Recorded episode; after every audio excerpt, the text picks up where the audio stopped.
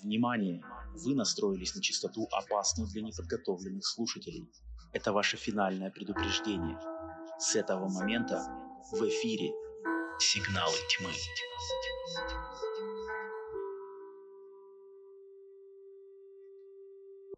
О-ха-ха-ха! Если вам не страшно и вы все еще настроены на нашу волну, то добро пожаловать на подкаст «Сигналы тьмы». Меня зовут Роман. Меня зовут Алена. И каждую среду мы собираемся здесь, чтобы обсудить самые громкие новинки, общепризнанные хиты и малоизвестную классику. Общепризнанную классику и малоизвестные хиты нашего любимого жанра хоррор. Блин, не отскакивает у меня все еще от зубов, как хотелось бы. Но, тем не менее, приветствуем вас всех, где бы вы к нам не присоединялись, на всех аудиосервисах, Яндексах, Spotify, Гуглах, Эпплах и все такое прочее. И, конечно же, на нашем канале на YouTube, если вам нравится не только слушать, но и смотреть. Это выпуск номер 9. Алена, привет. Привет. Так что мне надо отчитаться немного.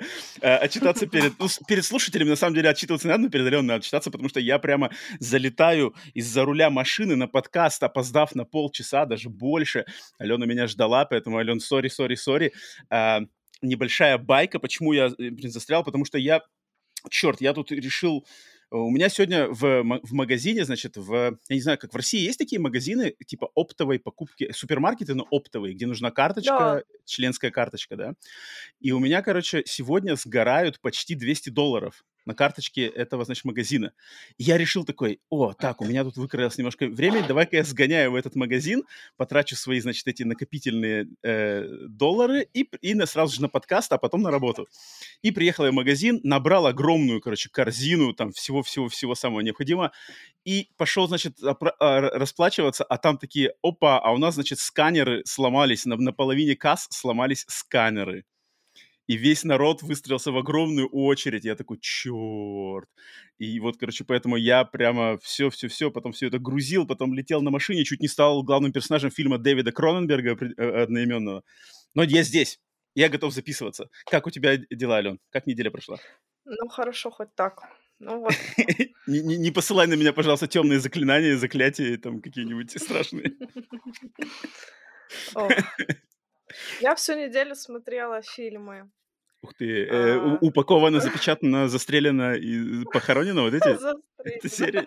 Вот эта серия, нет? Продолжала? Нет, это Джоко Анвара, которого мы сегодня будем обсуждать. У меня вся неделя была посвящена ему. Прониклась этим товарищем? Ну, я пыталась.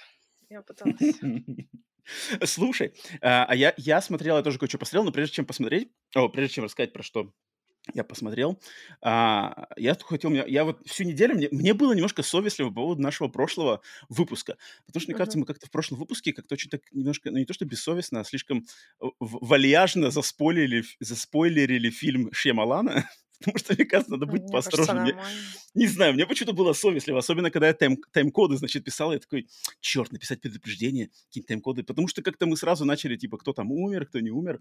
И я немножко, значит, думал. И я вот решил поднять, прежде чем двигаться к основным темам подкаста, выпуска, решил немножко, может быть, с нашими зрителями проконсультироваться даже. Как нам... Я считаю, нам надо все-таки больше ограждать от спойлеров и делать отдельную спойлер-секцию вот прямо перед самым окончанием, завершением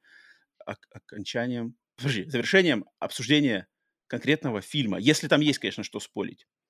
Потому что что-то как-то мне показалось, мы со Шьямаланом как-то мы обошлись как-то жестко. Что-то было, не знаю. Не знаю, если, конечно, народ скажет в комментариях, что пофиг, мы, типа, все смотрят перед прослушиванием подкаста, все и так смотрят фильм. Или если не смотрели, то им пофиг на спойлеры, то тогда, конечно, тут закон не писан. Но я что-то как-то подумал, что если все-таки фильмы спойлерские, то говорить более как-то обтекаемо, а потом под конец вывалить там небольшой кусочек, там пара минут, чтобы прямо концовку. Вот, например, как сегодняшний фильм, я хочу концовку, например, этого фильма, и там его главные твисты а-ля мексиканские сериалы, я хочу в конце так обсудить, чтобы было никому, мало ли кого не заспойлер, особенно если фильм сериал. Что думаешь по этому поводу?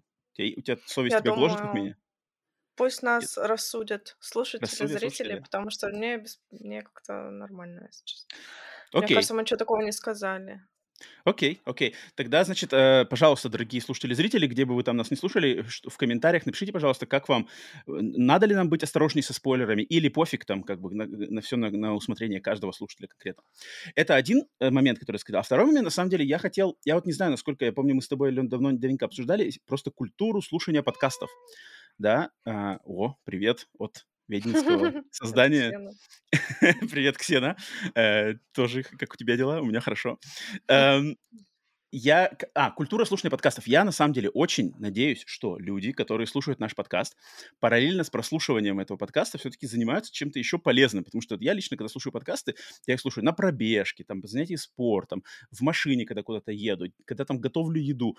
Я очень почему-то надеюсь, что вот если вот конкретный вот слушатель ты, который вот ничего не делает, тунеядничает и просто слушает подкаст, лучше вот, например, взять, засунуть там наушники в уши и пойти погулять вот вместе с нами. Мы фоном, и на 1,5 часика прогулка по району. Блин, профит, и все, и для тела, и для головы. Поэтому я просто не знаю, насколько культура подкастов, она в России развита. Может быть, я, конечно, знаешь, говорю для тех, кто и так все уже знает, и все такие, типа, блин, Роман, хватит лечить уже, давай про фильмы скорее. Но я, мало ли, тем, кто, может быть, не так давно с подкастом, с жанром подкастов знаком, я все-таки хочу сказать, что мое, так сказать, рекомендация — это слушать фоном, занимаясь чем-то другим полезным, совмещать приятное с полезным. Поэтому вот так вот. Такая вот штука. Ален, что... давай, что пару слов по... чему посмотрела? То есть Джоко Анвар полностью и все, кроме этого ничего больше? Ну, полностью я его всего, конечно, не посмотрела. Я посмотрела 3 фильма, помимо нашего, который мы будем обсуждать. То есть 4 в общем? Посмотрела... Да, 4 в общем, ты, да. Фига себе ты там. И посмотрела «Малум». Во, ну-ка, вот давай-ка вот поэтому надо пару слов. Давай. Блин, ну ты был прав на самом деле. Разочаровывающая штука. Я был прав. Ты знаешь, он действительно стал каким-то более правильным, техничным, интересным, как сюжетно проработанным. Но он, блин, такой не страшный и такой вообще ни о чем какой-то стал. Он потерял кого-то душу потерял. Да, душу потерял. Зачем они поменяли Пеймана на Малума? Кто такой Малум? Я гуглила, поняла, что есть какие-то игры с участием этого демона, какие-то фильмы, короткометражки, полные метры, но при этом как бы его не существует. Я так поняла. Может быть, кто знает, напишите в комментариях. Вот. И там прям он целый культ из этого всего развил. И вообще не понятно, зачем это было. Да, и как будто бы, да, все стало понятно, зачем эта девушка там находится, почему все вот так, ну, блин. Не в этом сок-то был первого фильма, не в этом был сок. Мне кажется, даже наоборот было прикольнее, что мы вообще ничего не понимали, что происходит в этом фильме. Вот-вот. И бац. И мне очень... Алена, говори. Такие сцены классные там были. С вот этой вот девушкой, которая под столом сидела. Из нее сделали что-то лавкрафтианское в Малуме. Мне не понравилось. Потому что в первой версии был реально стрёмный грим.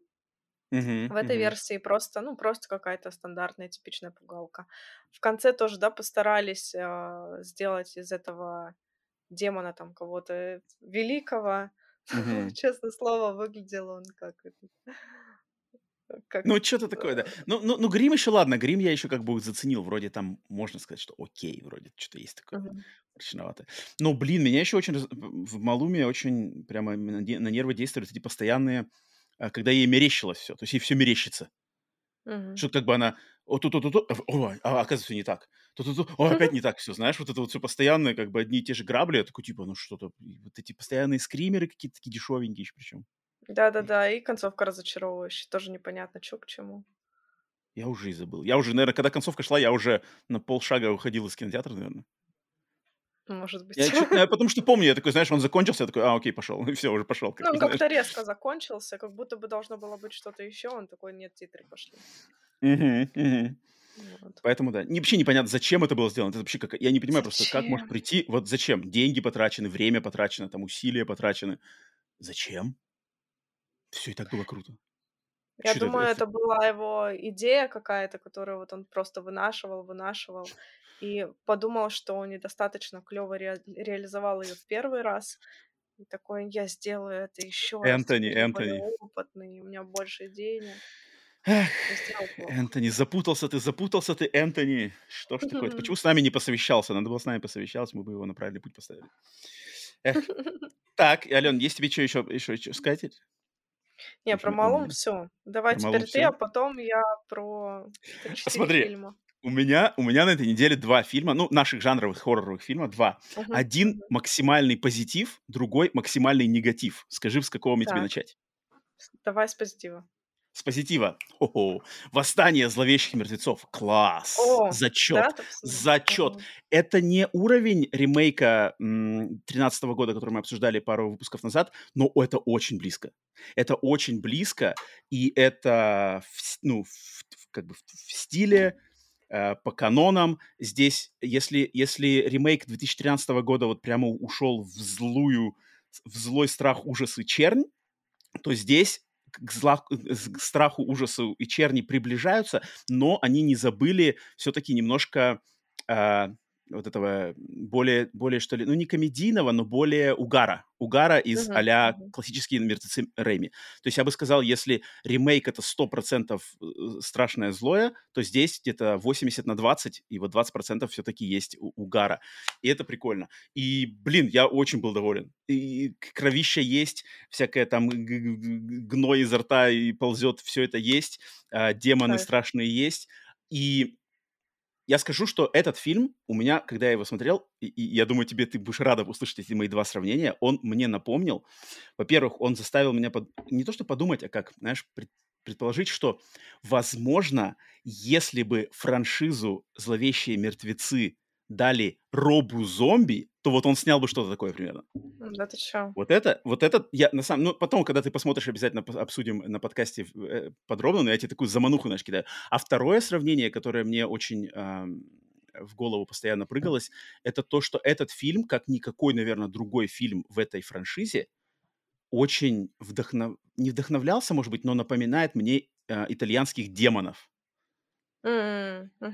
Вот здесь прямо как-то веет вот этим, то, что все происходит в одной локации, но это не хижина, а здесь именно здание, которое более большое, и вот это напоминает кинотеатр в первых демонах, и какие-то штуки очень на демонов похожи. Я не знаю, постоянно мне как-то демонов. Поэтому я в восторге, я очень доволен, поэтому надеюсь, что скоро и ты доберешься, и все, кто тоже хотят посмотреть, доберутся. Надо, конечно, запилить на свой скринборн обзорчик, но, блин, времени нету, поэтому, думаю, сделаю. Но вот радостные вести принес.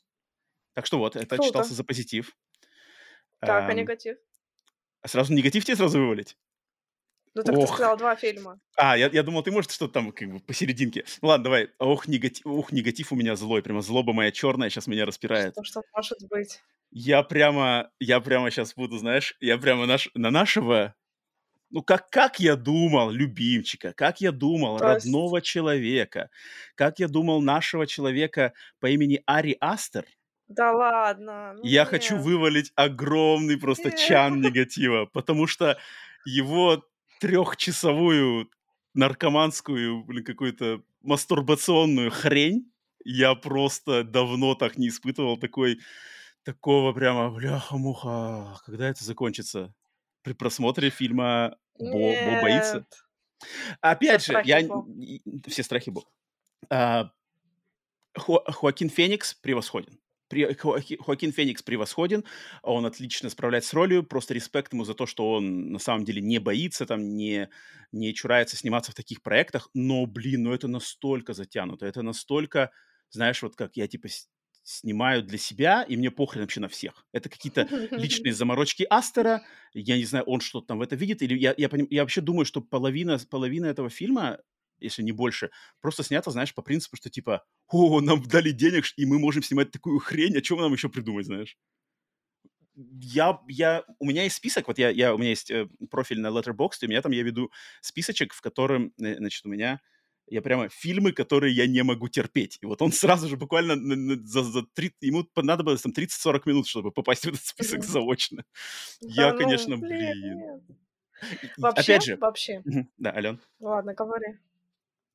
Не-не, в плане, что «Реинкарнация» просто феноменально. Один из моих самых любимых фильмов.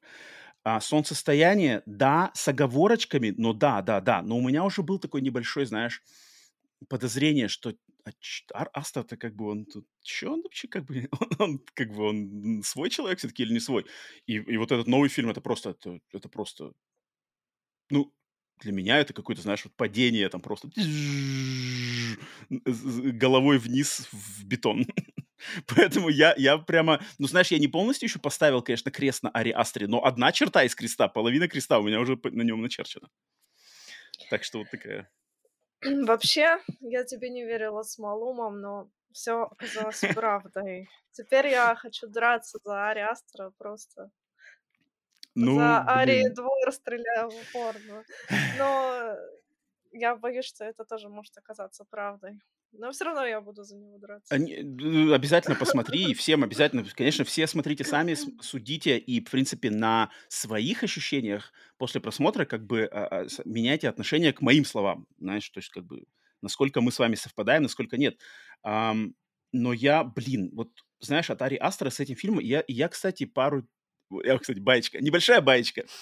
Я же случайно, я пользуюсь приложением, соцсетью Reddit. Я думаю, ты знаешь Reddit, да? Uh-huh. И в Reddit, в подреддите Movies частенько, регулярно происходят, знаешь, эти AMA каких-нибудь киношников, то есть типа «задайте мне любой вопрос». Uh-huh. То есть там в течение часа сидит кто-то. И буквально 3 дня назад там был Ари Астер. И вот он типа, что «задайте мне любой вопрос». И я даже написал ему, типа, Ари, я его спросил, значит, Ари, я написал вопрос, Ари, какой последний фильм тебя по-настоящему напугал? И, типа, передай привет подкасту «Сигналы тьмы». Он не ответил на вопрос, но я написал этот вопрос, он там есть, но он на него не ответил, к сожалению. Но, я смотрел, значит, на его ответы, от Ари Астера, вот даже уже в ответах на Reddit какой-то, знаешь, от него такой идет, знаешь, вот дурной запашок вот этого какого-то снобизма, знаешь. Типа его, Ари, какие книжки ты читаешь? Ох, там, Деканта какой-то, там что-то, какие-то там, знаешь, у меня Кафка в последнее время меня интересует. Знаешь, вот такие штуки, я как-то это не люблю. И у него, знаешь, он сидел там 1,5 часа, и он за 1,5 часа ответил, наверное, там, не знаю, вопросов на 7, на 8. Что вообще для этих сессий очень мало, потому что, например, там Киану Ривз отвечает там просто на 50 вопросов за час. Ну, Киану Ривз, он простой парень. Буквально несколько недель назад Николас Кейдж и Николас Холд в честь выхода Ренфилда тоже сидели вдвоем, там отвечали 1,5 часа, тоже до хрена вопросов. Ари Астер один, за 1,5 часа там что-то 7 вопросов ответил, еще как-то, знаешь, типа что хы-хы, знаешь, что-то там хы-хы. Что-то от Ари и какие-то у меня, значит, развод и девичья фамилия с Ари. И поэтому... Короче, как-то я вот на таком... У меня поэтому, я говорю, черно-белое настроение в плане фильмов, которые я смотрел. Но могу, чтобы все-таки осадок остался позитивный, я также посмотрел новый фильм Гая Ричи под названием «Переводчик». И он офигенский. Uh-huh. Он не имеет никакого отношения к хоррору, но он очень классный фильм. Я знаю, что поклонников Гая Ричи среди русскоязычной аудитории, русскоязычных людей очень много на славе «Карты, деньги, два ствола», да?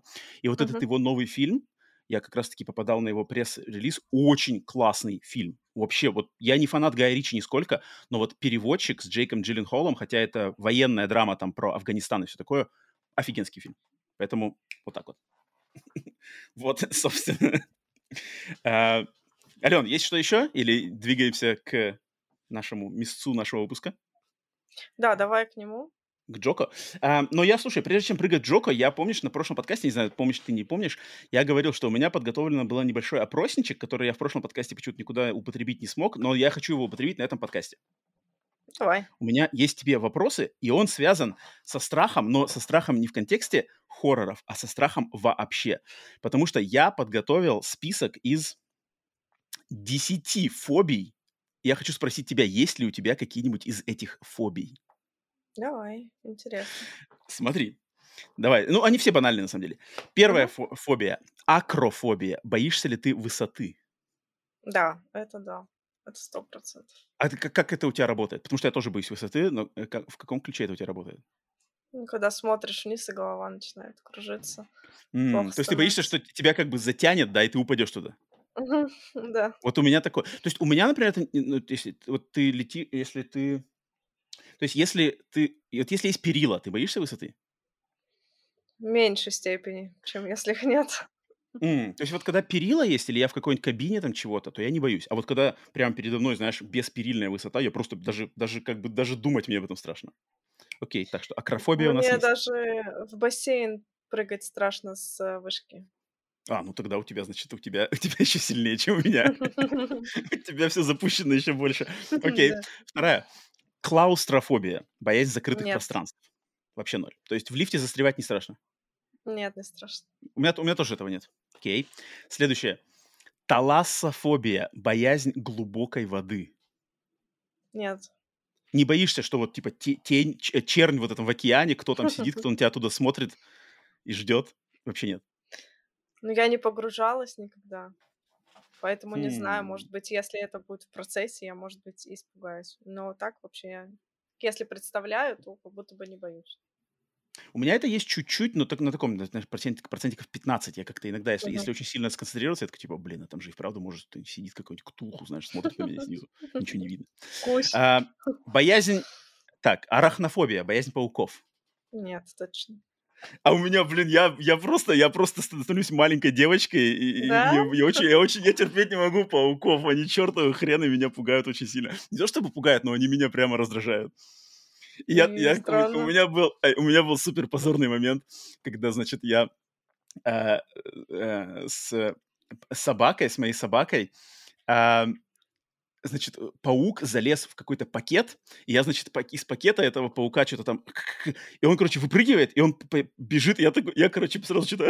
А моя собака просто, маленькая корги, просто подходит, лапает его, знаешь. Такой, блин, черт, что за позор. Я там весь, короче, на стреме, знаешь, а собака просто, оп, вообще в долю секунды лапает. Поэтому я мелкая девочка, когда пауки вылезают, все. Это был обычный паук? Ну, это был такой китайский неприятный паук размером с... Ну, размером с 5-рублевую монету или что там, что-нибудь такое, знаешь. Такое более-менее. Ну, то есть, понятное дело, что я не убежал, не стал верещать и там убегать из-за дверь, но я просто как бы... У меня было там пара секунд, как бы вот, знаешь, оцепенение. У моей собаки вообще ноль. Пятая фобия. Кацаридофобия. Боязнь тараканов. Нет. У меня, на самом деле, у меня нет боязни, то есть с пауками у меня реально есть какая-то прямо, ну не то что боязнь, но что-то есть такое боязливое. С тараканами мне просто очень неприятны, особенно когда они летающие какие-нибудь, которые могут, знаешь, полететь. Когда летает, страшно. Кацаридофобия, что-то я чувствую, что она у меня где-то проскакивает. Больше так. На сороконожек, на тараканов, типа, они уже не так пугают, а вот сороконожки... Я буквально недавно видел сороконожку, она ко мне в кухню пробралась, у нас тут ядовитые даже они есть. Она сидела на потолке в кухне, я ее, короче, долбнул. Ну, кстати, сороконожек я не выделяю отдельно. Следующее. Агорафобия. Боязнь открытых пространств. Больших открытых пространств. Нет. Нет, это я тоже не страдаю. Следующее. Аэрофобия. Боязнь полетов. Нет. Да. Нет, у меня тоже нет. Я очень люблю летать. Я очень люблю, да. У меня как бы отдельное хобби мое по жизни – это самолеты и аэропорты. Дальше. О, вот это мне очень интересно. Трипофобия. Боязнь. Вот это, да. А, ты знаешь, да, что это такое? Да, это я. Серьезно? Ну-ка, скажи ты. Серьезно? Это дырочки. Да, нифига себе, ты, блин, офигеть, я не знал это название. Слушай, класс. Ты в теме, блин. Да, сразу чувствую профи. Сразу профи чувствуется. Моментально узнала, что это... Я только сегодня узнал это слово впервые в своей жизни, а ты сразу просто моментально. Окей, давай, рассказывай какую-нибудь байку. Да, мне сколько было лет? 15, наверное. Я была в Питере, в Кунсткамере, и там были всякие нелицеприятные товарищи в пробирках в этих. И там была жаба. И, в общем, у этой жабы, наверное, все знают эту жабу, кто живет в Питере. Там была жаба, у нее какая-то специальная жаба, у которой, в общем, на спине как бы дети, они оттуда то ли вылупляются, то ли что. Я знаю даже, что это такое, где-то это видел. Вот, и у нее были вот эти дырочки. Я увидела, и мне стало так плохо, и с тех пор я поняла, что у меня, типа, это херня. И потом я, когда уже впоследствии в жизни видела эти дырки, мне, типа, прям до тошноты. Я могу прям остановиться и замереть, и ничего не делать, ну, типа, мне прям плохо. Вот. Слушай, ты прямо как... девушка, с которой я встречался, одна из которых я встречался, у нее тоже была эта штука, прямо, она ее прям парализовала. То есть ты ей показываешь что-нибудь, она прямо, убери, я не могу там, такой, ничего себе. И, кстати, эта штука очень, ну, она очень распространена среди девушек, вот, азиаток именно. Почему-то. Вот как-то среди американок именно... как это, кокейдж, ну, короче, не азиаток, я как-то этого не слышал, а вот азиатки прямо часто, дырки и все. Я не могу жить. Ну, это что-то, это странно. У меня это вообще ноль. И это, я вообще, мне кажется, ни одного мужчину, парня не встречал с этой проблемой. Это какая-то чисто женская штука. Я тоже не встречала. Вот что-то, мне кажется, это такое. Так, 9. 9. Артофобия. Боязнь хлеба. Дети кукурузные вернулись. В плане того, что, типа, мучного, наверное, скорее лучше сказать, что боязнь мучного, что, типа, калории и вот это все как бы плохо. Не, есть нормально, такое? Хорошо. Не задумываешься об этом. Походят хорошо. Я тоже никогда не задумывался, но на самом деле есть такая фобия. Артофобия называется. И последнее, это прикольное у нее название. Она по-английски, она так называется сахарофобия. Боязнь сахара. Да, боязнь сахара. То есть, опять же, в ключе калорий и вот этого всего. То есть люди парализуются, что типа, в этом кофе есть сахар, все, я не могу, надо идти точно тошниться в туалет. Я знал девушку в своей жизни, которая на самом деле, она могла съесть что-то, потом узнать состав, и что там есть сахар, и она прямо бежала в туалет, чтобы вот пальцы в рот. Я поняла. Ну, это психологическое расстройство. Даже я забыл, как это называется, булимия. Булимия она называется вроде. Булимия, мне кажется, немножечко другое, но да, в целом. Булимия другое, да? Может, да. Я путаюсь. Окей, ладно, все, по фобиям прошлись по фобии. Спасибо большое за фобии, это было круто. Напомнил. Блин, 3 по фобии, класс, я не думал, что ты так прямо зацепишься. Все знают теперь мои слабые места. Наши дорогие слушатели, зрители, если у вас есть какая-нибудь суперфобия, там, не знаю, интересная, вы там боитесь, не знаю, тапок или подоконников, что-нибудь такое, напишите, пожалуйста, это будет очень интересно почитать, потому что вот, оказывается, фобия вообще на все подряд есть. Есть, интересно, фобия, боязнь подкастов? Нет, не включайте подкаст, нет, я не могу. Все.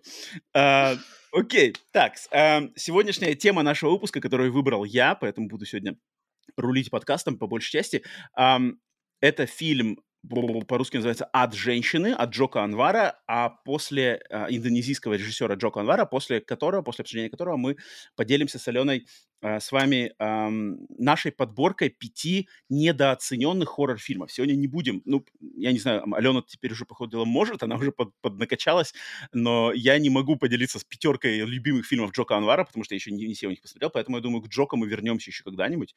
Думаю, Алена согласишься со мной, что человек достойный знакомства. Вот-вот.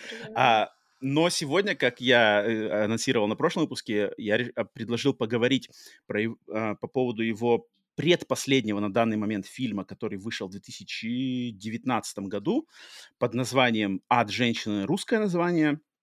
Английское название у него «Impeti Gore». Что вообще фиг знает. Как... Ну, «Gore» — это кровища. «Impeti», я не знаю, что это значит. Даже не знаешь, не знаешь, что это значит. Ну, мне кажется, это какое-то выдуманное название. Я сомневаюсь, что это есть. Я, конечно, не залезал в переводчики или в какие-то трактования, но я никогда не слышал этого слова, и в моем ежедневном вокабуляре точно его нету, и в моем окружении. Но это, мне кажется, какое-то просто заманушное название, потому что gore и что-то звучит как-то, знаешь, звучит как-то, что экзотично. Посмотреть. Экзотично. А индонезийское название изначально у него звучит как, извиняюсь сразу перед всеми нашими индонезийскими слушателями, что оно звучит как «Перемпуан Тана Джаханам», что означает «женщина проклятой земли». Вот так вот. Поэтому названия во разных культурах, и я думаю, где-то в других странах еще какие-нибудь у него есть тоже вариации, все, короче, изгиляются как могут переводчики. Да, индонезийский фильм. Пара слов о Джоко Анваре, потому что, я думаю, человек хоть... хардкорным поклонником хоррора, я думаю, многим известен. Ален, ты знала про его это имя до вот этого выбора этого фильма? Или нет? Имя я не знала, я, оказывается, смотрела его фильм, но И я не знала, что это он снял, и в целом не была осведомлена. Потому что это, на самом деле, как минимум в Индонезии, это очень такой именитый человек, и можно даже, я думаю, очень легко можно сказать, что это индонезийский Джеймс Ван. Вот можно. Прямо один в один, да. Потому что его два фильма, не «Импетигор», не «От женщины», а фильмы «Слуги сатаны 1» и «Слуги сатаны 2» входят в топ-10 самых кассовых фильмов в истории вообще индонезийского кинематографа. Причем один из них на 3-м месте, другой на 9-м.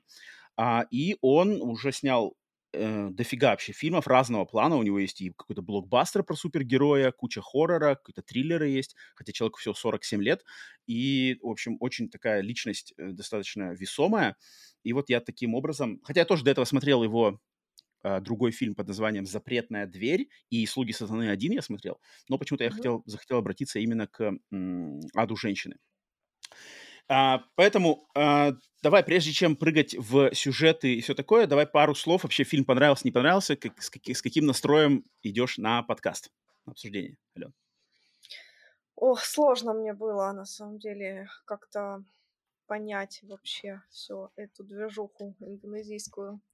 Потому что, во-первых, напомнила в целом азиатский кинематограф. Во-вторых, режиссер интересный. Видно, как он вырос за то время, как он начинал.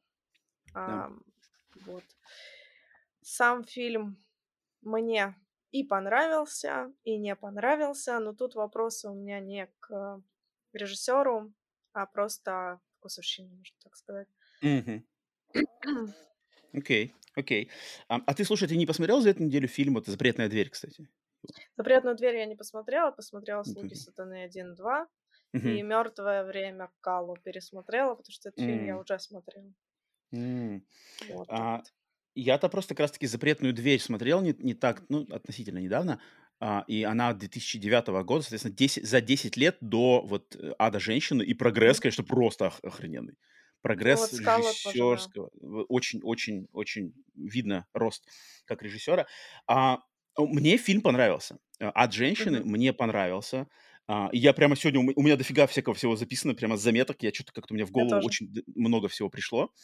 Единственные наговорки есть у меня больше скорее к, может быть, его технической стороне, наверное, в плане спецэффектов, в плане, может быть, каких-то конкретных реализаций, каких-то конкретных моментов, такого больше придирания, даже сказать. Но вообще, в общем, он на меня сработал, и я такой прямо сидел, типа, да, отменяю свою поездку в Таиланд. Пожалуй.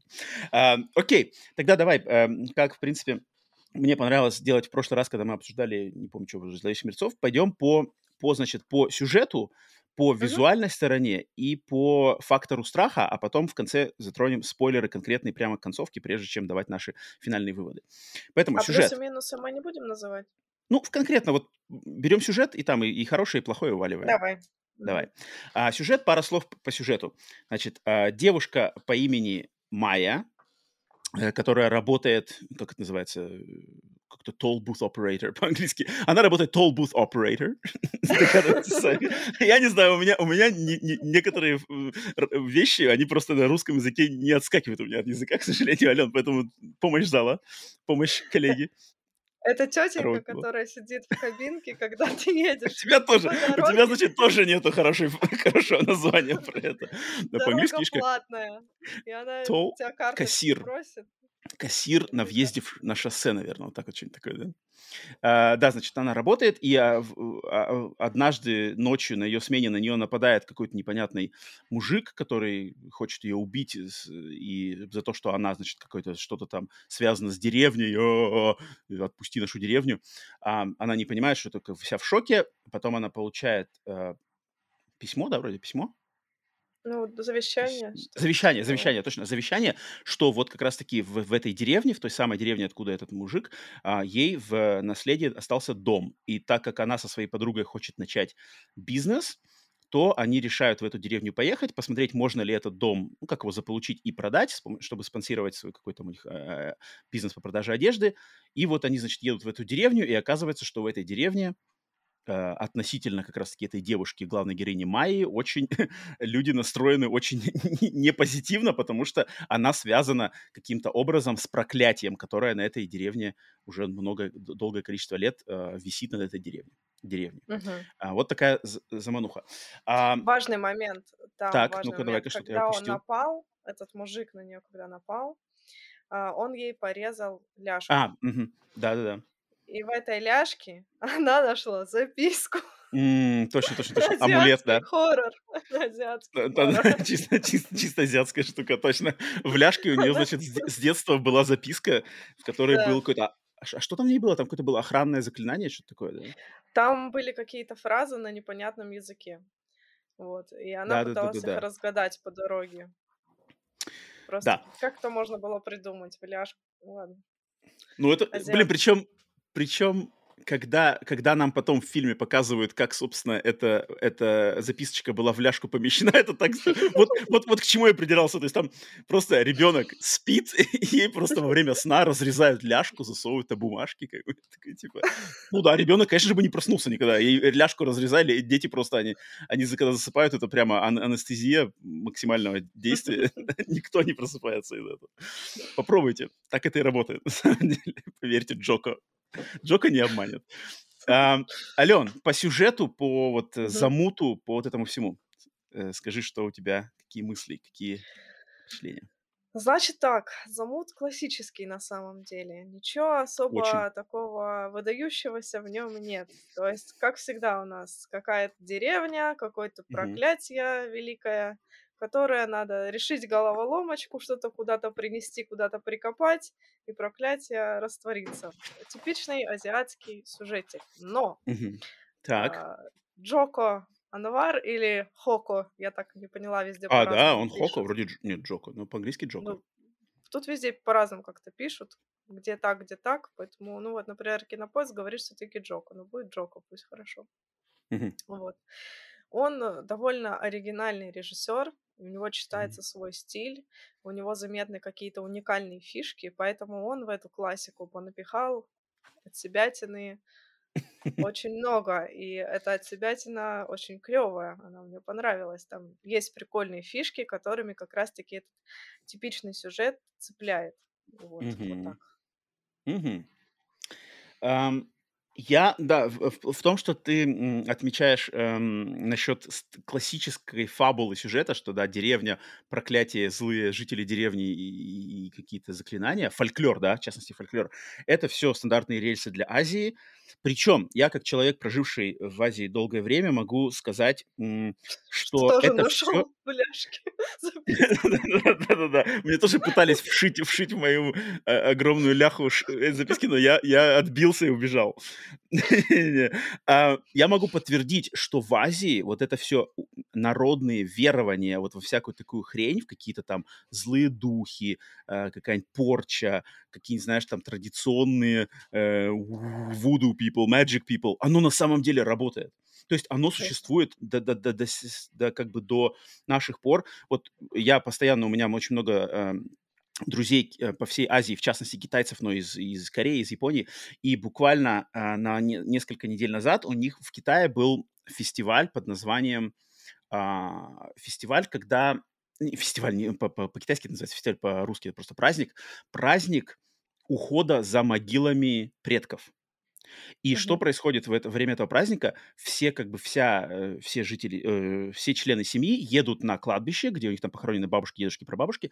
Они, значит, там все чистят, значит, убираются, но они также, это просто мне взрывает мозг, они покупают специальные бумажные предметы, например, бумажный iPhone, бумажный холодильник, бумажную машину, бумажные часы, бумажные деньги, и они сжигают это на могиле, и это подразумевается того, что эти объекты перемещаются в мир мертвых, и вот мертвый дедушка, у него будет новый iPhone 14, у него будет там телевизор хороший новый OLED, Это на самом деле так и есть.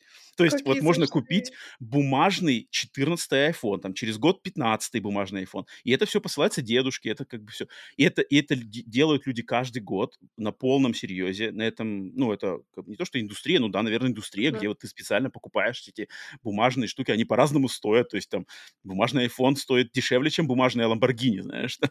Ну и понятно, что оно не в огромном, не в... iPhone-то он такой же по размеру, как настоящий iPhone, а Lamborghini будет просто как моделька, но бумажная. Но это просто, когда впервые я об этом узнал, мне это было сначала это казалось так мило, знаешь, какое-то аниме, знаешь, как будто какое-то аниме происходит, но потом я как-то проникся, знаешь, то есть люди на самом деле это прямо все искренне очень. И такого в азиатской культуре очень много. Вот эти все там, сходить в храм, знаешь, там, бум, перед экзаменами там побить, чтобы духи в Японии это очень, да, побить в колокол, чтобы экзамен хорошо сдали, какие-то вот такие штуки.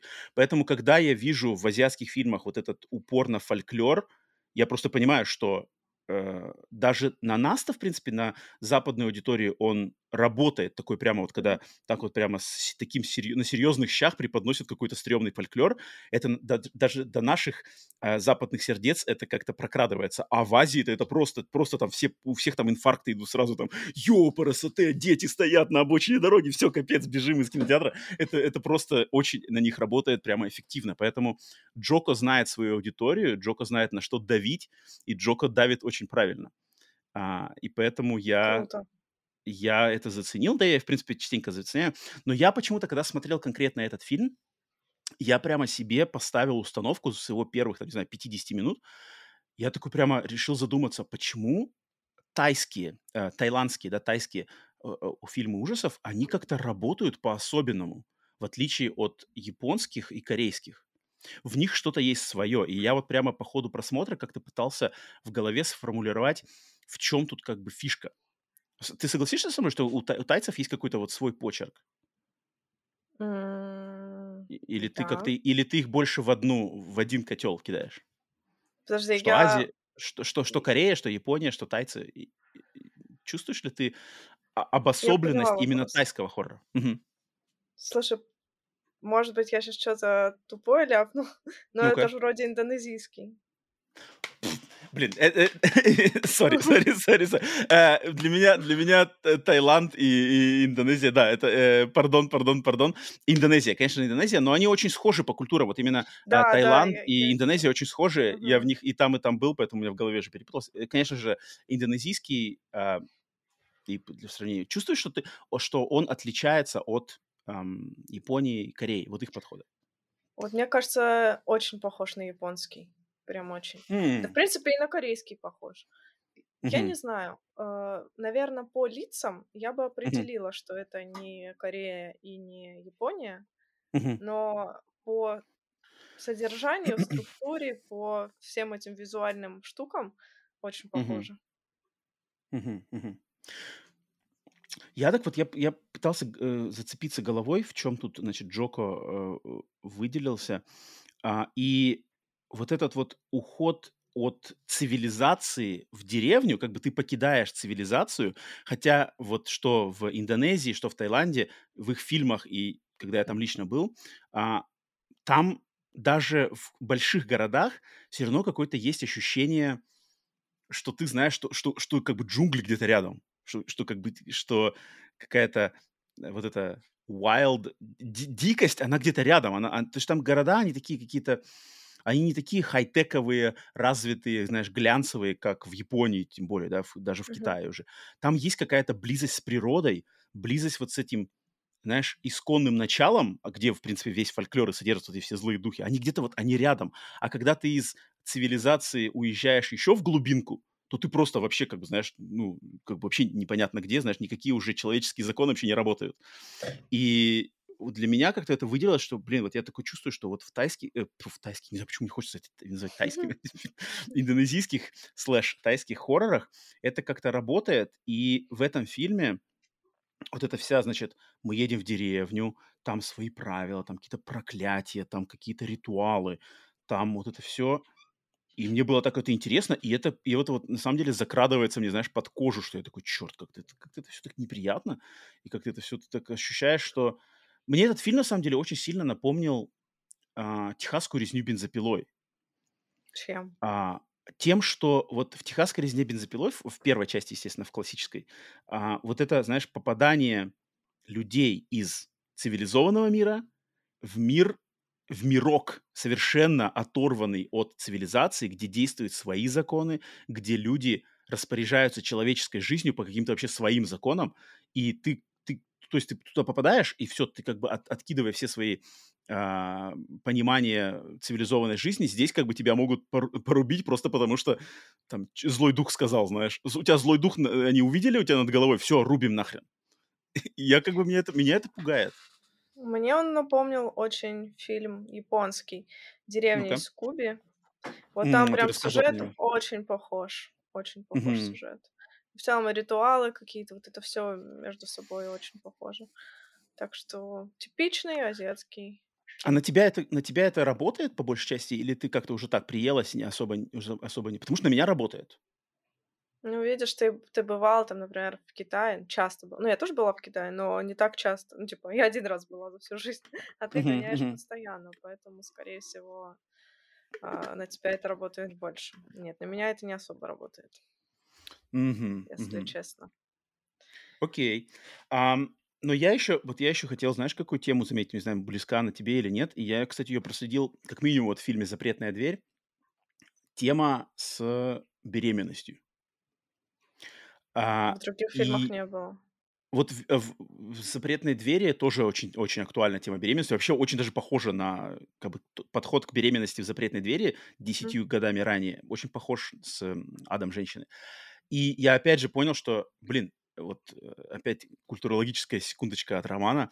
В Азии проблема беременности, зачатия ребенка, важность рождения ребенка, важность, чтобы он родился сильный, умный, знаешь, храбрый, и чтобы он был достойным наследником потомства, это очень важно. Это прямо в этих странах на этом прямо очень зацикливается. Люди зацикливают жизнь, карьеру, все там знакомства и все такое. Прямо вот надо, чтобы был, знаешь, продолжение рода отличное. И тут на это как бы на этом очень большая ставка, и это вот тоже азиатский специфический такой аспект, мне кажется. Алён, на тебя это производит какое-нибудь впечатление или нет? У тебя актуально эта тема? Тут не было, в этом фильме не было. Ну, как бы было, но на это не было акцента, мне кажется, в этом фильме. Поэтому... Серьезно? Ты не заметила акцента в «Аде женщины» на вот этом беременности, что все хотят... Как бы ведь вся же, по сути дела, тут... Вся эта деревня, она страдает тем, что у них дети рождаются без кожи. Да. И они хотят снять это проклятие, чтобы они могли продолжать свой род. И причина этого проклятия, это уже будут спойлеры, она тоже заключается во многом с рождением, зачатием ребенка, кто, что, от кого, почему и какие там жертвы были принесены, чтобы ребенок существовал дальше. Мне кажется, тут просто максимальный упор на вот этот аспект. Так, ну давай тогда с беременности прыгнем на конкретные плюсы-минусы относительно сюжета, если тебе что-то выделить в позитивном и конкретно в отрицательном ключе. Да, есть. Вот, например, мы уже это обсудили про логику сюжета. Там как бы, с одной стороны, как ты говоришь, странные какие-то вещи, записки в ляжках и так далее, но, с другой стороны, там все логично простроено, все повествование, ты понимаешь, что зачем идет, как проклятие работает, как его снять, и в целом логика у фильма понятная даже для европейского глаза. Вот. Это точно.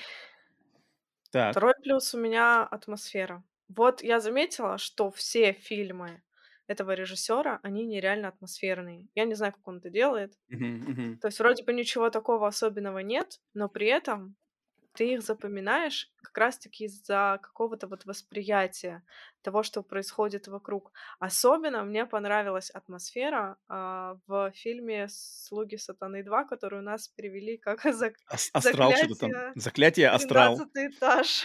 А, да, точно, я помню его видео. Кошмар вообще, ужас. Да, я говорю, индонезийский Джеймс Ван. Просто само напрашивается. Не мы одни так думаем. Там такая потрясающая атмосфера вообще всего вот этого закрытого пространства и темноты вот этих комнат, и призраки классные. И вот тут тоже, кстати, есть какие-то фишки, которые выглядят очень оригинально. Скажем, вот это вот снятие кожи. Блин, это прикольно, да? Это жутко. Вот не мертворожденные, а рожденные дети, рожденные без кожи. Дети. Это прям это жестко. Лежит надо в люльке додуматься. Там красный, прямо привет от восставших из ада. Это точно работает. Мне еще очень понравилось в начале, когда вот в самом начале до попадания главных героини в деревню, где, значит, она... Там был момент в торговом центре, где он закрытый, и она шла, и там вот эти длинные коридоры закрытых вот этих магазинчиков, и там кто-то сидит черный, знаешь, как это фигуры стоят, какие-то черные с черными какими-то мусульманскими этими одеваниями, и непонятно, это кто-то стоит просто, или какие-то уже пришли, знаешь, там, слуги сатаны. Из другого фильма попали. Не, работает. Джоко молодец. Сцена, блин, просто начальная сцена вот в этой как раз-таки будке оплаты билета на шоссе, офигенская сцена. Просто обалденная. Сцена до титров охрененная. Дальше есть буквально тоже в самом начале фильма сцена в автобусе, когда они едут. Тоже отличная.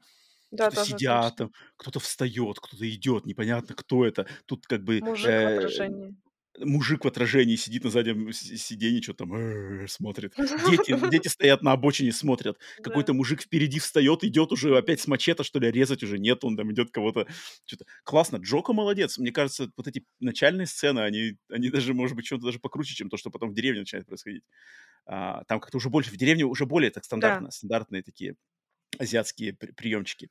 Но я полностью соглашусь, что он атмосферный, жуткий, и да, работает. Джоко силен.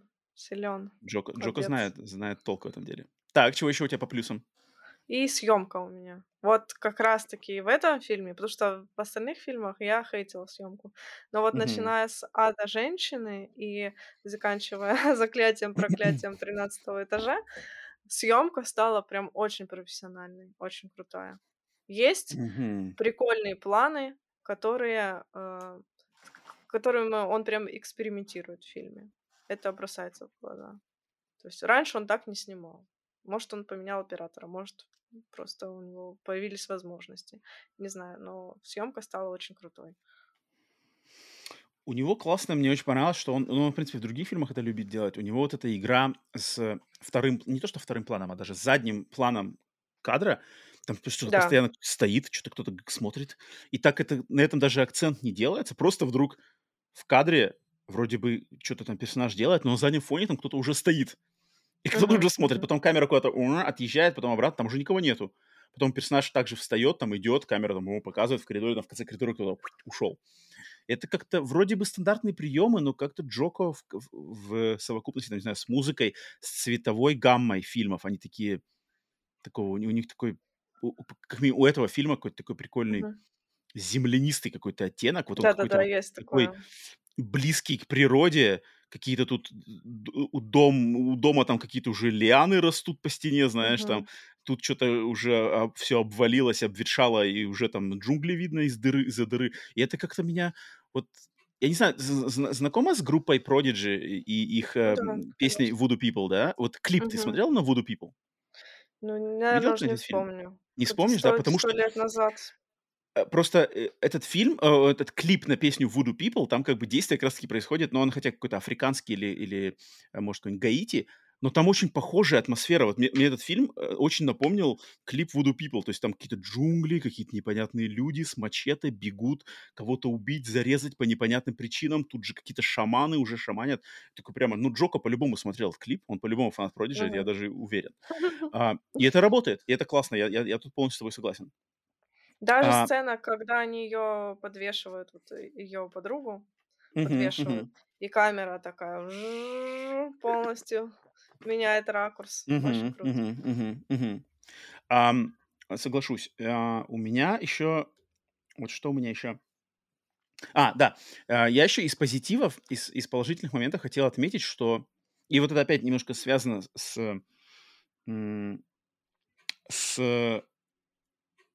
Техасской резней бензопилой. Причем, мне кажется, я не знаю, ты со мной согласишься, что вот я не буду пока спойлить, немножко в конце в спойлерах скажу, что один из финальных кадров этого фильма — это прямая отсылка «Техасской резни бензопилой». Ты понимаешь, что я говорю? Да. Ну, это прямая, это просто прямая, я думал, как бы все. Да. Я даже посмеялась. И мне кажется, вот этот как раз-таки... То, что очень хорошо работает в первой резне, здесь тоже это работает, что ты попадаешь в деревню, и вот люди, они... Вот хрен его знает. Они стоят, знаешь, они стоят. Вот когда там есть моменты, когда, например, в дом там им стучатся в дверь, открывают, и там стоят эти, короче, жители, да, пришли там по каким-то делам. И они стоят, они так, знаешь, смотрят. То есть у них такое ощущение, что у людей в этой деревне, им как бы не свойственны стандартные какие-то манеры и манеры поведения людей в обществе. Они могут там вот стоять и смотреть. Они, знаешь, они не улыбаются, они недоброжелательны. Они такие, и хрен знает, что значит. У них там уже мачете висит, они могут в любой момент тебя там зарезать.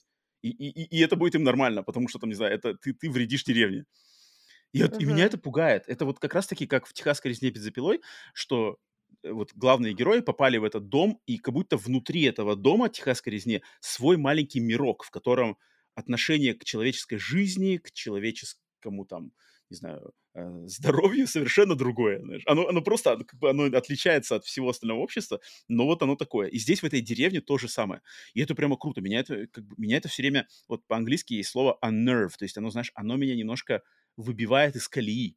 В таком хорошем хорроровом плане, что я такой, я все время на каком-то взводе, знаешь, я все время в каком-то стрессе, типа, что, сейчас кто-то тут напрыгнет, знаешь, сейчас кто-то тут какой-то начнет творить жесть, и мне это нравится, я это смакую. И Джоко молодец. Теперь я понимаю, почему ты сравнил с бензопилой, я как-то до меня не доходила, а сейчас я, чем больше ты раскрываешь это все, я понимаю, что да. Как ты уже упомянула про вот этих детей без кожи, это круто работает, но, по-моему, вот эти девочки, три призрачные девочки, это тоже достаточно стрёмная такая штука. Не знаю, дети где-то там стоят на обочине в красном свете и смотрят там. Как бы, вот эта тема, когда что-то происходит на дороге за городом, ночью, всегда работает. Мне кажется, самое жуткое дерьмо, которое можно придумать. Потому что, когда ты едешь за городом ночью, ты всегда высматриваешь там какую-то дрянь. Особенно, если там леса какие-то. Не знаю, мне всегда кажется, что там кто-то есть. Слушай, а вот все-таки я тебя, если двину... То есть для меня-то вот эта тематика... Я в плюс выделил тематику... вот этой беременности, вот этого всего. Потому что фильм, если по-русски, да, его «Ад женщины», по-индонезийски название «Женщина проклятой земли», все типа «женщина», то-то-то, зачатие, продолжение рода, рождение. Я не знаю, мне кажется, здесь тематическое наполнение, оно, основываясь на азиатской культуре, основываясь на всех этих штуках, оно работает, и оно как бы намыслит на какие-то там важности, вот эта важность продолжения рода, важность рождения ребенка, там, знаешь, вот это все там, бесплодие, все, это полный крах, можно прибегать к черной магии, чтобы, значит, бороться с бесплодием, это настолько важно, что как бы нельзя просто с этим смириться, знаешь, вот это все. Ты в этом видишь какую-то глубину, потенциал, и, не знаю, там, переживания Джоко или мысли Джоко по этому поводу? Мне кажется, этот фильм глубже, чем мы могли подумать, потому что, например, предыдущие какие-то его фильмы там, имели и политические подтексты, и еще какие-то, и я думаю, тут тоже есть что-то такое, какой-то слой, который я просто не углядела, потому что нужно вникнуть в эту культуру, чтобы понимать их, чтобы понимать, как они мыслят. Да, и переживания, и наверняка там что-то такое есть, но я не особо углядела. Ну вот я вот в меру своих сил, в меру своих знаний азиатской культуры, да, хотя с Индонезией у меня есть кое-какие связи конкретно с Индонезией, но я больше по Азии, Китаю, Японии и Корее, но я знаю, что вот насколько им важно, и я вот пытался это разглядеть, я чувствую это, и особенно вот этот фильм «Запретная дверь» предыдущий, там тоже такие же акценты, тоже все, вот ребенок, там то-то-то, какие-то, значит, внебрачные связи и все такое. Поэтому для меня это плюс, для меня это интересно, то есть в этом можно покопаться, это можно попереваривать, это не просто какая-то, знаешь, проходняк. Это нормально, за это Джоко респект. Но, в принципе, по плюсам вот у меня такие основные, да, мы тут с тобой, наверное, согласились. Что у тебя по минусам? По минусам у меня затянутость. И тут я объясню свою позицию. Просто, возможно, этого нету, но я не очень люблю каноничные фильмы про проклятие. Ну, как бы я люблю... Звонок, там все дела. Но само проклятие в этих фильмах мне никогда не интересно. То есть, как они там что-то бегают, какие-то шифры решают, что-то там трупы перекапывают, закапывают. Вот это мне вообще все неинтересно абсолютно. Вот эта вся мифология. Не знаю, почему. Короче, то есть фольклор не интересен? Нифига себе. Нет, фольклор интересен, когда он... Когда его просто показывают как бы, ну, на фоне, что вот мы живем вот так. У нас вот все вот так. Есть такие-то демоны. У нас там вот мы верим в то-то, сё-то. Но сам процесс разгадки... А, то есть когда начинаются тайны... вот эти все... Вот тебе не особо, да? Нет, когда начинается детективная вот эта составляющая, понимаешь? Когда они пытаются понять, что конкретно им нужно сделать для того, чтобы снять это проклятие. Вот как в «Звонке», например, им надо было они сначала думали труп девочки вытащить из колодца, его куда-то прикопать. Вот это все мне я это прям ненавижу. Это все всегда так долго. Бытовуха тебе не нравится? Да, бытовуха. Да-да-да, такая бытовуха азиатского хоррора. Надо пойти, что-то там куда-то закопать. Да-да-да. За избой. Глаз всегда цепляется просто за какие-то интересные моменты, типа вот как бабка там развешивает кожу, достает из ведра, типа вот такое, у меня сразу акцент, все, я сразу погружена в процесс. Но как только они начинают копушиться, вот это там книжки листать, читать, как этот в «Зловещих мертвецах» в очках Кондо. Да-да-да. То есть сам процесс, собственно, не особо тебя интересует. Да, а как тебе... и это затянутость для меня. Типа, мне скучно.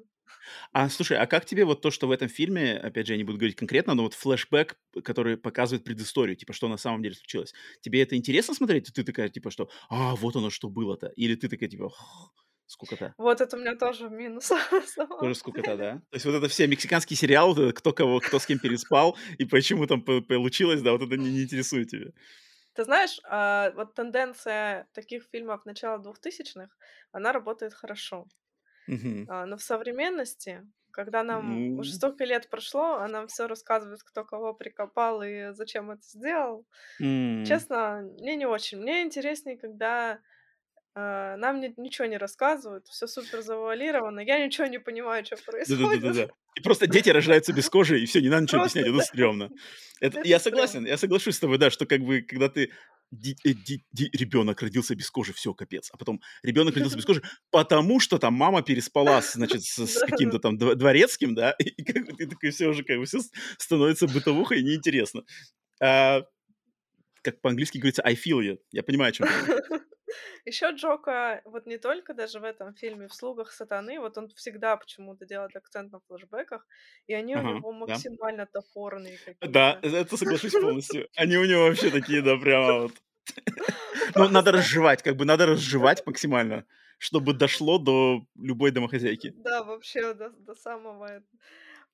Мы погружаемся именно конкретно в этот период событий, и там нам прям показывают, вот он зашел в комнату, там что-то покопал, вот что-то взял у него, свернулся. Они даже не диалогами, а типа вот он прям берет и досконально от А до Я он рассказывает, что он куда положил, чтобы это все сработало, да ё-моё. Нет, пожалуйста, ну да. Это на самом деле свойственно азиатским хоррорам, особенно, знаешь, вот такого как бы второго, ну не то что второго ранга, может даже третьего ранга, третьего сорта, второго сорта. Вот им надо разжевать, им надо показать, чтобы вот тот, кто посмотрел там в кинотеатре, да, никаких сомнений не осталось, кто чё где виноват, кто кому наговнял, почему, значит, что случилось.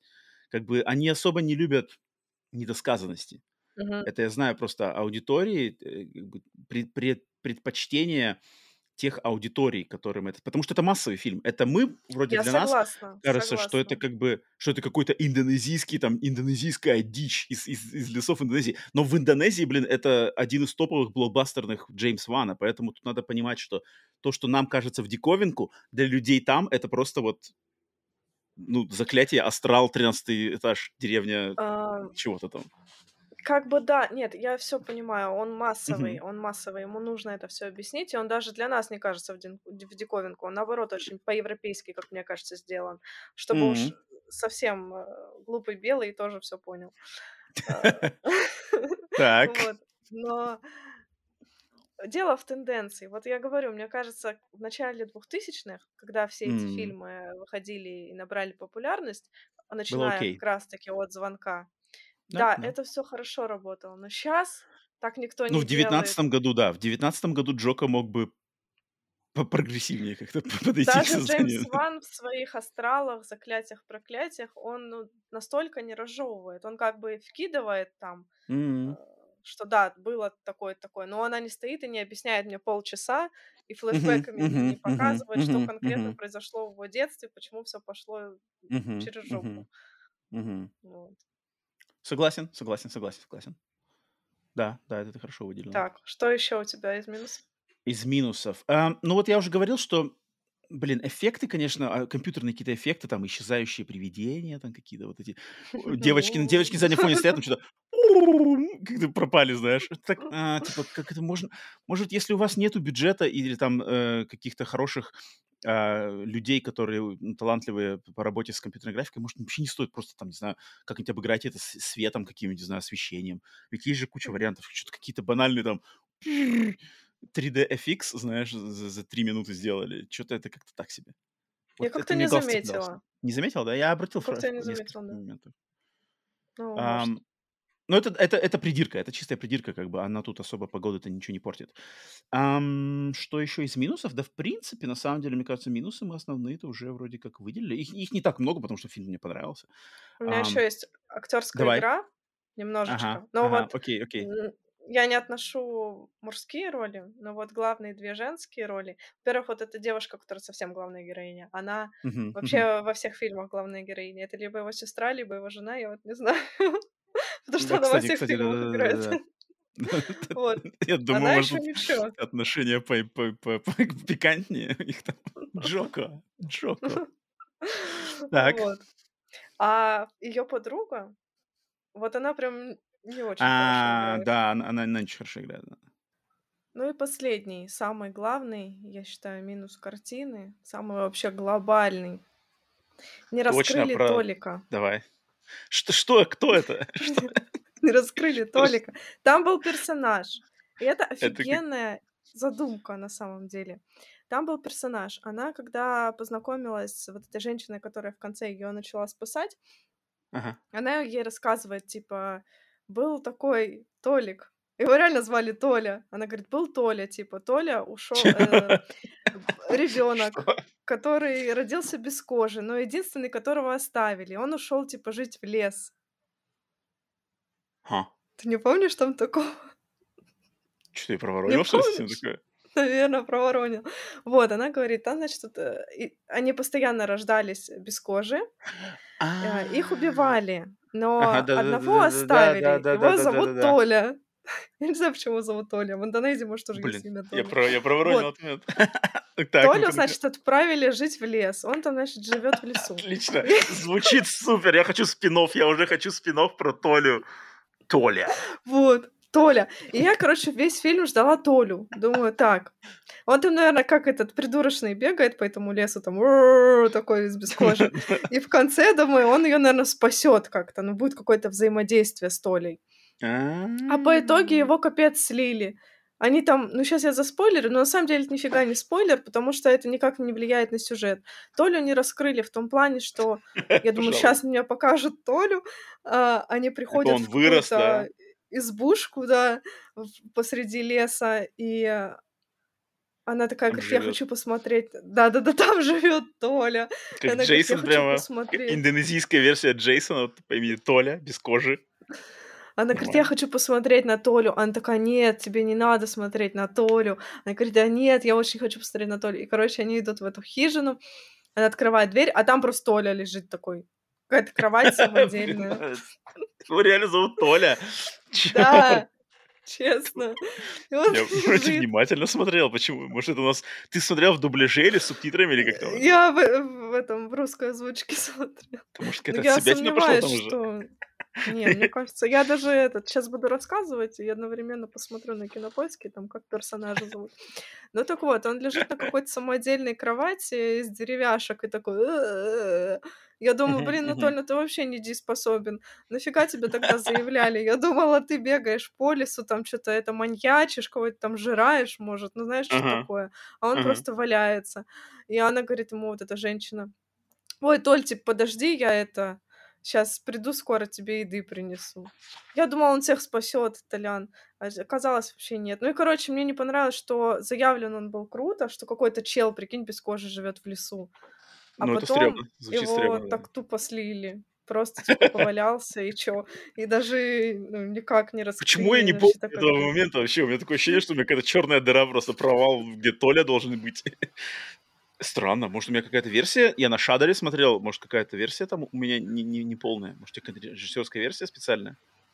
Может, отлично. Ты просто не заметил его? Ну, вроде особо не отвлекался, но я один раз, блин, неужели я вот когда отвлекся себе кофе наливать как раз-таки там Толе, и произошло там, это много времени уделено Толе? Толе очень мало. Вот, его правда зовут. Только у нас перевели Толь, ну, типа, Толя, они прям говорили Толя у нас в переводе, а тут его зовут Тол просто. Ага.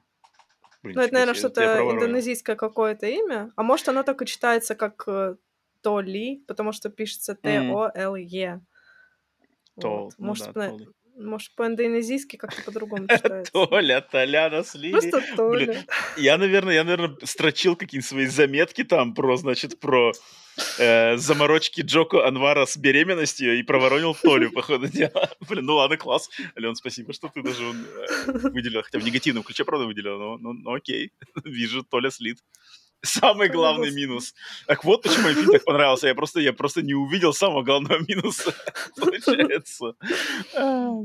Окей. Он еще такой классный был. Ну, типа, его нормально сделали, там грим у него хороший, но он просто повалялся и все. Окей. Для тебя, серьезно, самый весомый минус? Я прикалываюсь, конечно. На самом деле грустно. Он тебя настолько впечатлил. Хорошо. Так, больше у тебя минусов нету. У меня вроде тоже нет. Да, у меня тоже. Давай все-таки пару слов жестких спойлеров по развязке, потому что мне интересно на самом деле. Поэтому я классическую подниму свою руку, кто смотрит на видео, ориентируйтесь на нее, либо прыгайте по тайм-кодам, если фильм не смотрели.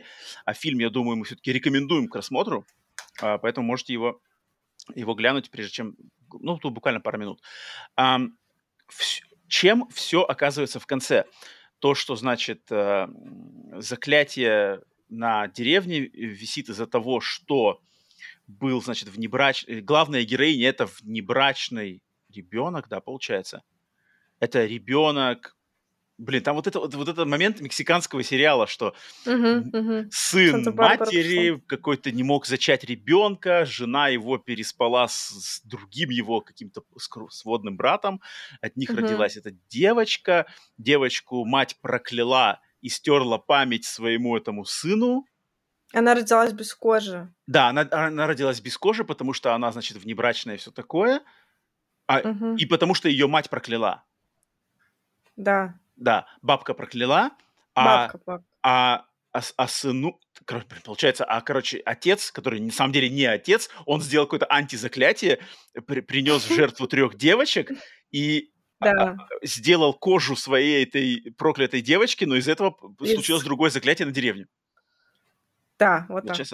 Да. И чтобы все это решить, надо было...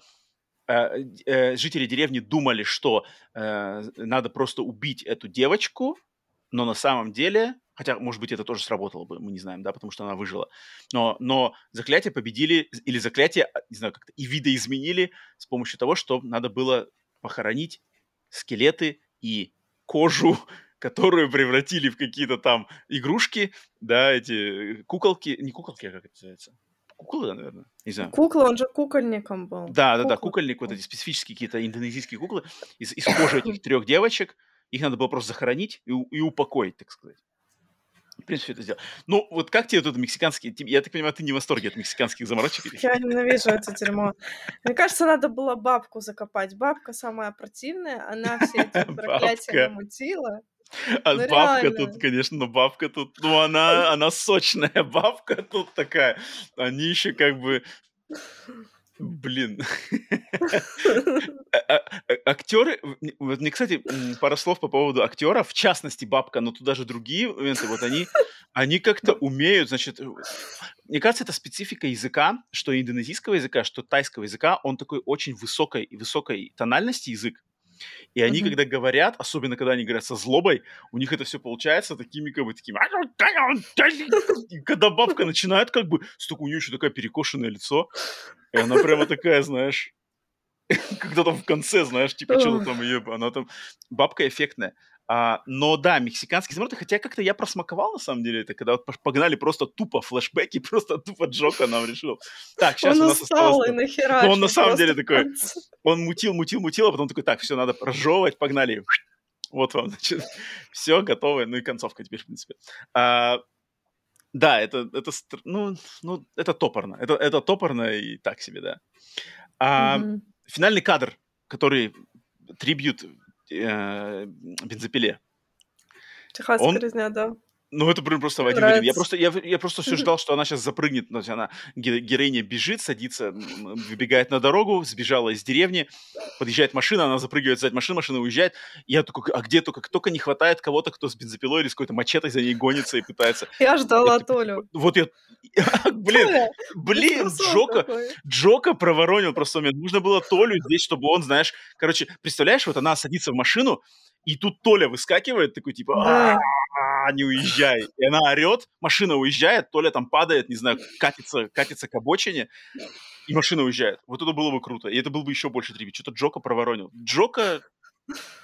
Джоко проворонил с Толей. Все, блин. Алён, или она садится такая в этот, как это называется, прицеп? Куда она там выпрыгивает? Блин, нет. Ну, это пикап, а вот у пикапа как эта штука называется? Это как это называется?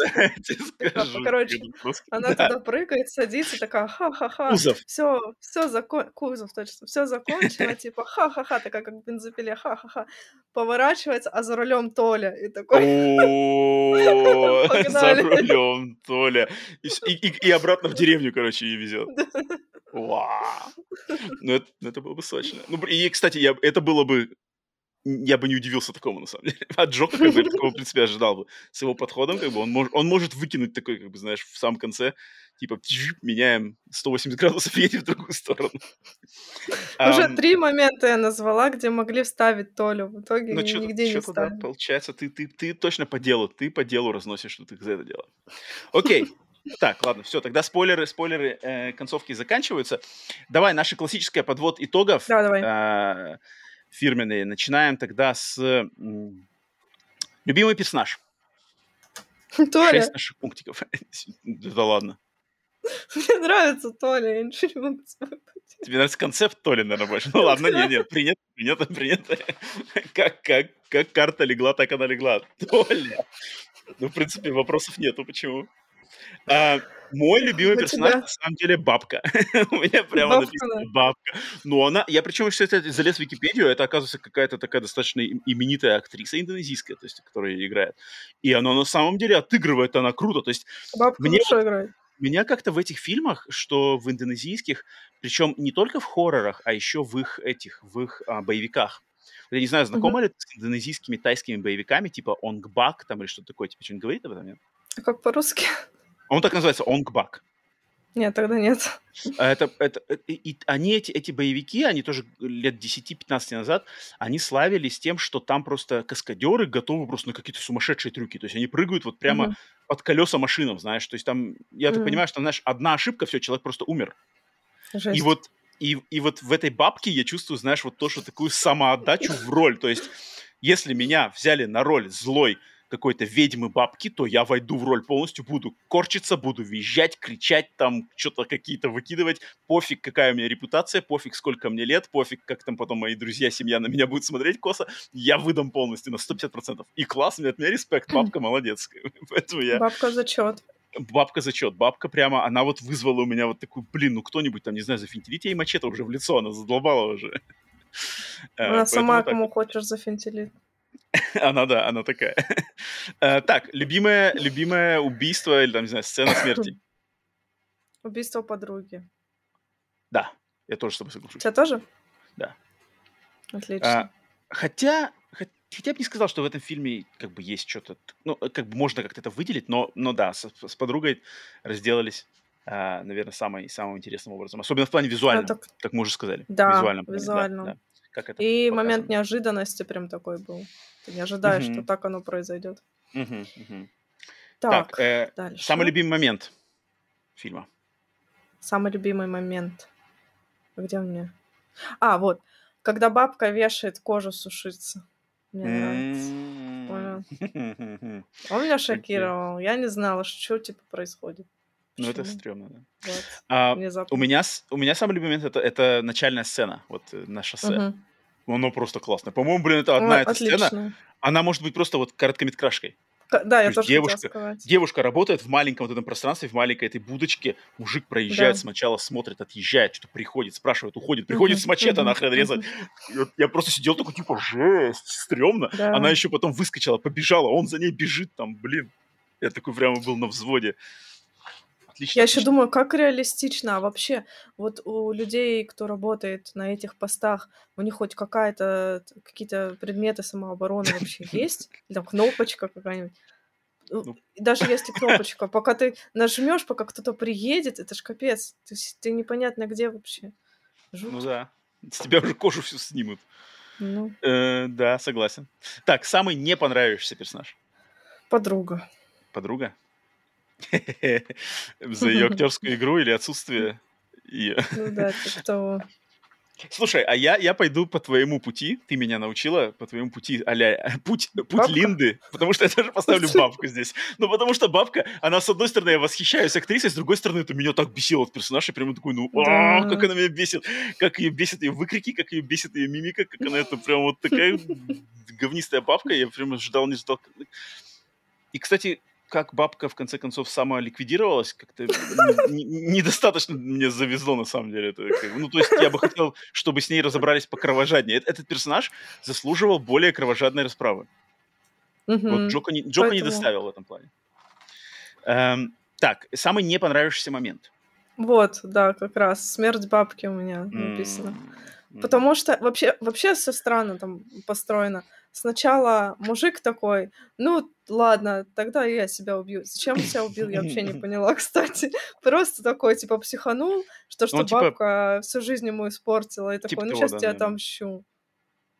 А она такая, о, нет, мой сын, которому я всю жизнь обосрала и старалась, типа, изо всех сил, чтобы он покончил в итоге жизнь самоубийством, внезапно покончил жизнь самоубийством. Что же мне делать? Ну, умру-ка я сама. Джоко понял, что надо как бы все сворачивать удочки. Давайте все сами ликвидируемся, и все. И конец. Ну да. У меня записан моментик, что с вот компьютерными всякими эффектами. Мне вот компьютерные, на которые ты даже не обратил внимания, но мне почему-то они как-то, как бы, когда у вас нету возможности сделать хорошую компьютерную графику, то просто не делайте ее, сделайте просто как-нибудь, за кадром просто оставьте это и все. Не знаю, почему вот они решают все-таки использовать какие-то дешевые компьютерные эффекты. Окей, тогда момент, который может выделить только Алена. Ну, я ничего не написала, но так как ты не заметил Толика... Тогда я предпочитаю Толика. Да. И правда. Все уже сказано. Слушай, у меня на самом деле момент, который может выделить только Рома. На самом деле может выделить только Рома. Я сомневаюсь, что... Ну, я очень буду удивлен, если кто-то при просмотре этого фильма точно так же обратил внимание на это. Так. Много лет назад я встречался с индонезийской девушкой по имени Майя, и которая была в чем-то похожа на главную актрису этого фильма. Офигеть. Но не было проклятия? Это было больше 10 лет назад. Но я просто не мог постоянно, у меня в голове, типа, индонезийская девушка по имени Майя, и, в принципе, выглядит очень даже схожа с девушкой, которую я лично знала. Мне это все время в голове, знаешь, аукалось. Я как бы благодаря этому фильму я, в принципе, вообще подумал об этом человеке. То есть это было настолько давно, что я как бы даже уже об этих каких-то отношениях или историях особо не вспоминаю. Но тут сразу такой, типа, чё, как-то так забавно. Офигеть. Прикольное совпадение. Это совпадение вообще один в один. То есть Индонезия в этом плане... Наверное, это в моей жизни, ну, кроме каких-то коллег по работе, это, наверное, моя самая большая связь личная, знаешь, с Индонезией, что у меня был такой момент в жизни, и тут такой, типа, а давай-ка напомним тебе об этом. Окей. Офигеть, прикольно. Это забавно.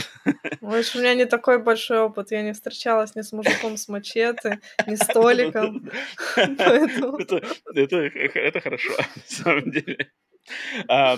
Окей, поэтому вот такие, значит, наши финальные моменты мы выбрали, и я думаю, от нас обоих по фильму рекомендации, я думаю, посмотреть фильм стоит тем, кто его не смотрел. Обязательно. Да, он стоит. Хотя бы ради Толи. Или бабки. Да. Так, ну тогда переходим, значит, к пятерке, нашему топ-5, да, на этот выпуск, и мне кажется, согласишься ли ты, Алён, со мной, что... Может быть, я потому что выбрал пятерку недооцененных хорроров, все-таки немножко абстрагируясь от Джоко Анвара, что Джоко Анвара можно назвать недооцененным режиссером в глобальном смысле. Не внутри Индонезии, да, где он топовый, а вот именно в глобальном смысле все-таки можно было бы этому имени звучать почаще. Согласишься? Я с тобой согласна, да. Вот, да. Поэтому я и выбрал нам поделиться пятеркой недооцененных, по нашему мнению конкретному, фильмов ужаса. Алён, поэтому давай предлагаю тебе начинать с пятого твоего места. Почему я всегда начинаю? Я не знаю, я вот заставляю тебя отдуваться первым. Давай. Мне было сложно, потому что очень много фильмов. Мне было просто. Везет. Давай. Много фильмов, которые я хотела сюда вместить. Если бы подумала хорошо вообще, дофига было бы, но... Я понял, почему тебе сложно. Я понял, что типа слишком много и какие выбрать, да, конкретно. А почему мне не было сложно? Потому что фильмов настолько много, что я уверен, что мы таких пятерок еще сделаем не раз. И сиквел номер 2, и триквел, и четверикл. Потому что на самом деле фильмов дохрена. Поэтому я даже не парился. Просто первые 5, которые в голову пришли, собрал и все. Ну, я, в принципе, тоже первые 5 собрал. Давай. Сейчас у меня будет крутой топ. Я вообще всем рекомендую посмотреть эти фильмы. Блин, потому и что у меня тоже очень сочный. У меня очень крутой топ. Слушай, все, я прямо весь в нетерпении. Давай, начинай уже скорее. Не томи. И первый фильм, точнее, 5, который не знает вообще никто, он называется «Поиск». Так, ты не слышала? Может, английское название? Смотри, на английский он называется Found и точка. Типа Found и точка. Нет. Ну-ка так, я записываю уже. Это супер малобюджетный фильм. Про него вообще никто не знает. И это типа слэшер. Ну как слэшер? Так. Там история про 2 братьев. Один из них маленький, ходит в школу, второй старшеклассник. И вот этот маленький брат, он как бы отличник, у него все классно в школе, его все любят, все хвалят, он любимчик в семье, но на нем лежит какой-то невероятный груз. И никто не понимает, что с этим пацаном не так. А все дело в том... Не говори, подожди, не рассказывай, не хочу знать, я хочу же посмотреть. Не спойли, не говори. Это в описании фильма написано. Не надо, ты стоишь на рубеже. Ну не говори, я хочу посмотреть этот фильм просто. Ты сейчас скажешь, я такой... Я буду ожидать, что там будет. Да, все, я, короче, затыкаю ушки. Махни рукой, когда скажешь нашему аудитории. Не, ну, пожалуйста, открой это прямо в описании. Рома, вернись. Что, все? Я могу завернуться так. Пожалуйста, это просто прямо в описании написано. Пожалуйста, дай мне заспойлить тебе офигенный фильм. Ну, это прям офигенно. Ну, давай. Короче, все дело в том... Да, что с этим парнем не так? Все дело в том, что он хранит страшную тайну своего брата, который является серийным убийцей. Окей. Звучит как будто, да, но типа лайтовенько. Но учитывая то, что они подростки, ну типа один совсем маленький, там ему лет 13, а второй старшеклассник. Вот. И у них между собой очень тесные, хорошие отношения. И он никому не может сказать, что его брат серийный убийца. Причем этот серийный убийца, он не просто типа убивает людей, он делает это в супер извращенной форме. Он надевает маску скелета, отрезает людям головы и совокупляется с ними. О, вот чего спойлить-то не надо было. Вот чего не надо было спойлить. Спойлер выскочил, откуда я его меньше всего ожидал. Это самая главная фишка этого фильма. Но офигеть. Дело в том, что он нифига... Какого года фильм, не скажешь? Начало 2000-х, не помню. Ну, может быть, 2010, не помню. Вот. 12 у меня написано. Все дело в том, что этот фильм нифига не страшный, он даже нифига не мерзкий, несмотря на эти моменты, но он настолько драматичный. Я обрыдалась, когда я его смотрела. То есть это фильм ужасов, который на самом деле суперглубокая драма. Это вообще кайф. Смотрите его. Ну, я записал все уже точно стопудово. Блин, теперь меня постигли сомнения, что теперь на фоне таких вот преподносов моя пятерка будет супер банальной. Ставишь меня в неловкое положение. Окей, ладно. Пятая строчка. Ну нет, я думаю, я уверен, что я тоже принес сегодня смака.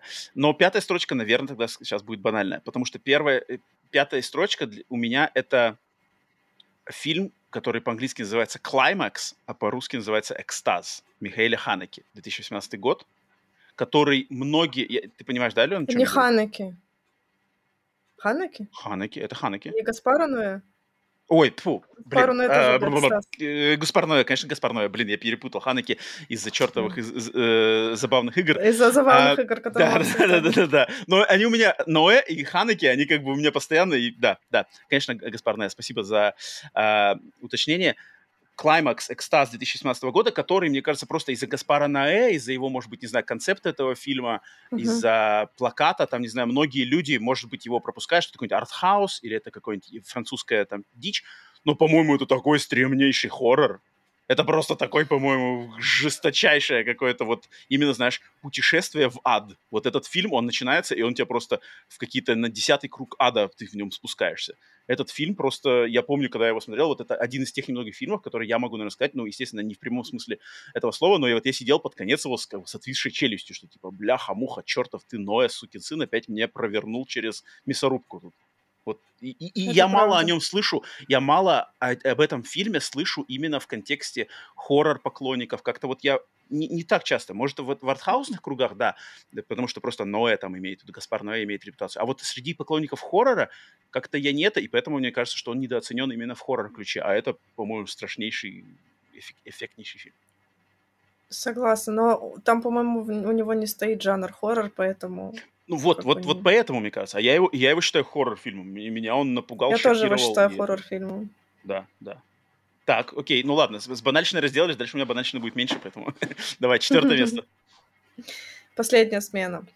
Все-таки. Окей. Это записывать даже не надо. Это мне записывать не надо, но выделить надо. Обсуждать тоже как бы смысла нет, мы уже все проговорили. Ну вот, пусть будет на 4-е. Просто еще раз просто напомнить всем тем, кто не смотрел, посмотрите.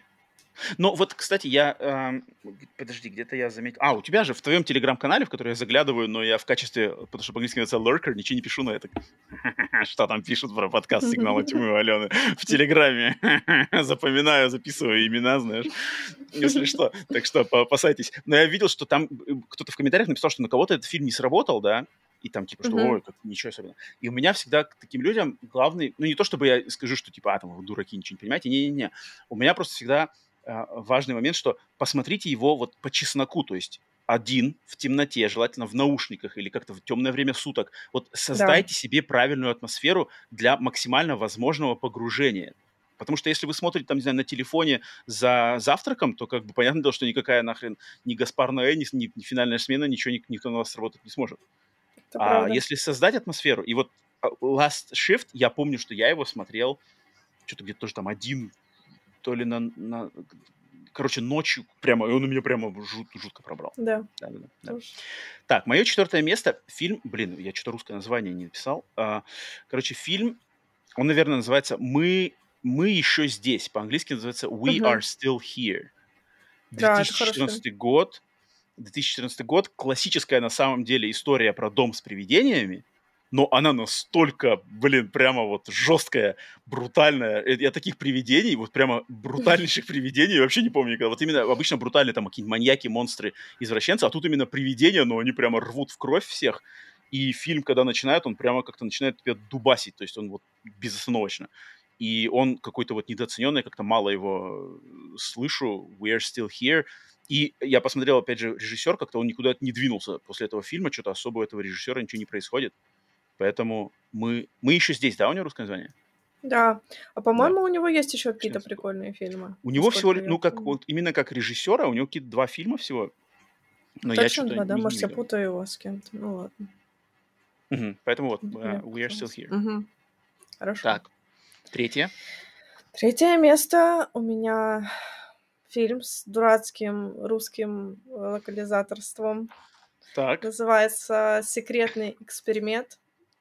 Mm-hmm. На самом деле он называется «The Banshee Chapter». Mm. Знаешь? Я знаю, да. Это про цифры, да? Про сигнал с цифрами, да, вроде? Это единственный в своем роде фильм ужаса про МК Ультра. Знаешь, что Все, я понял. Я перепутал Banshee Chapter, и я перепутал с фильмом The Numbers Station. Все, Banshee Chapter. А это что за фильм? Numbers Station, это вот там, где там поймали сигнал, цифры. Вот. Это тоже как бы... Это фильмы, они оба связаны с вот этими правительственными с теориями заговоров с американским правительством, что происходят какие-то странные эксперименты, но Banshee Chapter — это МК Ультра, про эксперименты, про людей, а Numbers Station — это про то, что вот существуют какие-то базы, которые посылают цифры, которые можно поймать по радио. Этот сигнал, он тебя куда-то приведет. Но я, сорян, я влез немножко с другим. Но почему бы и нет? Да? Numbers Station. Обожаю. Добавляем сразу к Banshee Chapter. Почему-то они у меня в голове смеваются. Они как-то... Мне каждый год одинаково. Про конспирологию и про... Название у них Banshee Chapter, Numbers Station. Как-то у меня очень... это с этим, с Джоном Кьюсаком. Цифровая радиостанция. Да. Да, наверное, по-русски. Боевик это. Не-не-не-не-не-не-не. Еще раз на английском. The Numbers Station. Ну, подожди, мне этот выдает. Может быть, The Making of the Number Station другой есть. Подожди, это уже какие-то бонусы. Подожди, надо... Я не знаю. А, да, это бонусы. Давай я потом проверю. Да, я перепроверю, может, я что-то путаю. Окей. Так, пару слов про МК Ультра, Banshee Chapter. Да, во-первых, потому что это единственный фильм в своем роде про МК Ультра. Ну, подожди, нет, а еще же есть фильм, знаешь, как называется? С этим, с Джесси Айзенбергом. American Ultra, он так и называется. Не знаю, я такой фильм. Ты не смотрела American Ultra, Джесси Айзенберг? Там чисто МК Ультра полный. Он не хоррор, он такой больше трэш-боевик. Вот, а я говорю, единственный хоррор в своем роде. Все, да. Раз. Угу.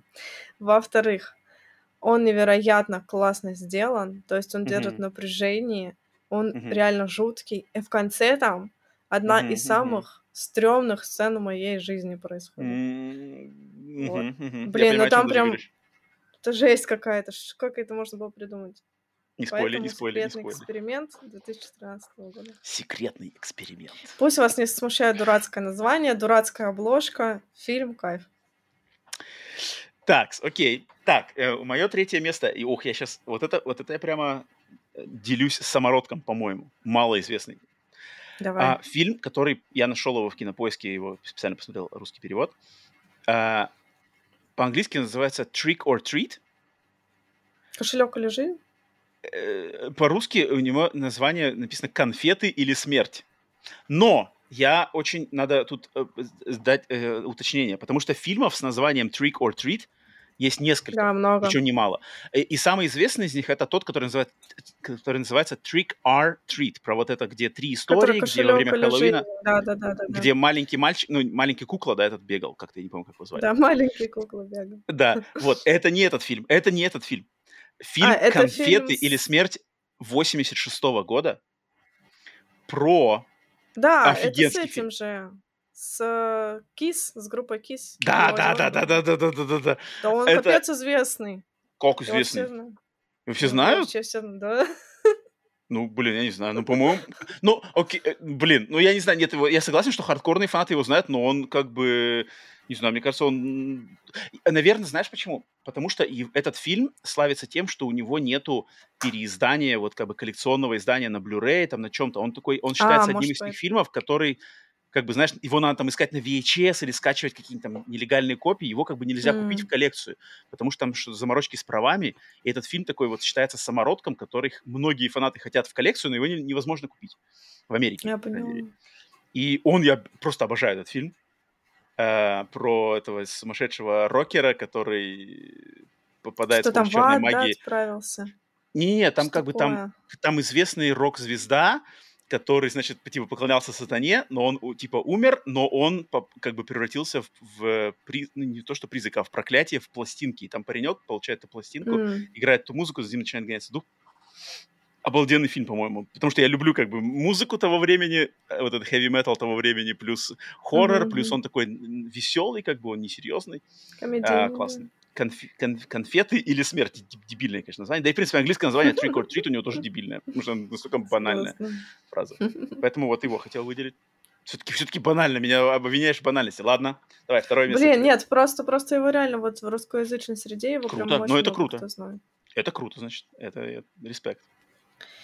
На втором месте у меня «Пустой человек», которого мы уже обсуждали.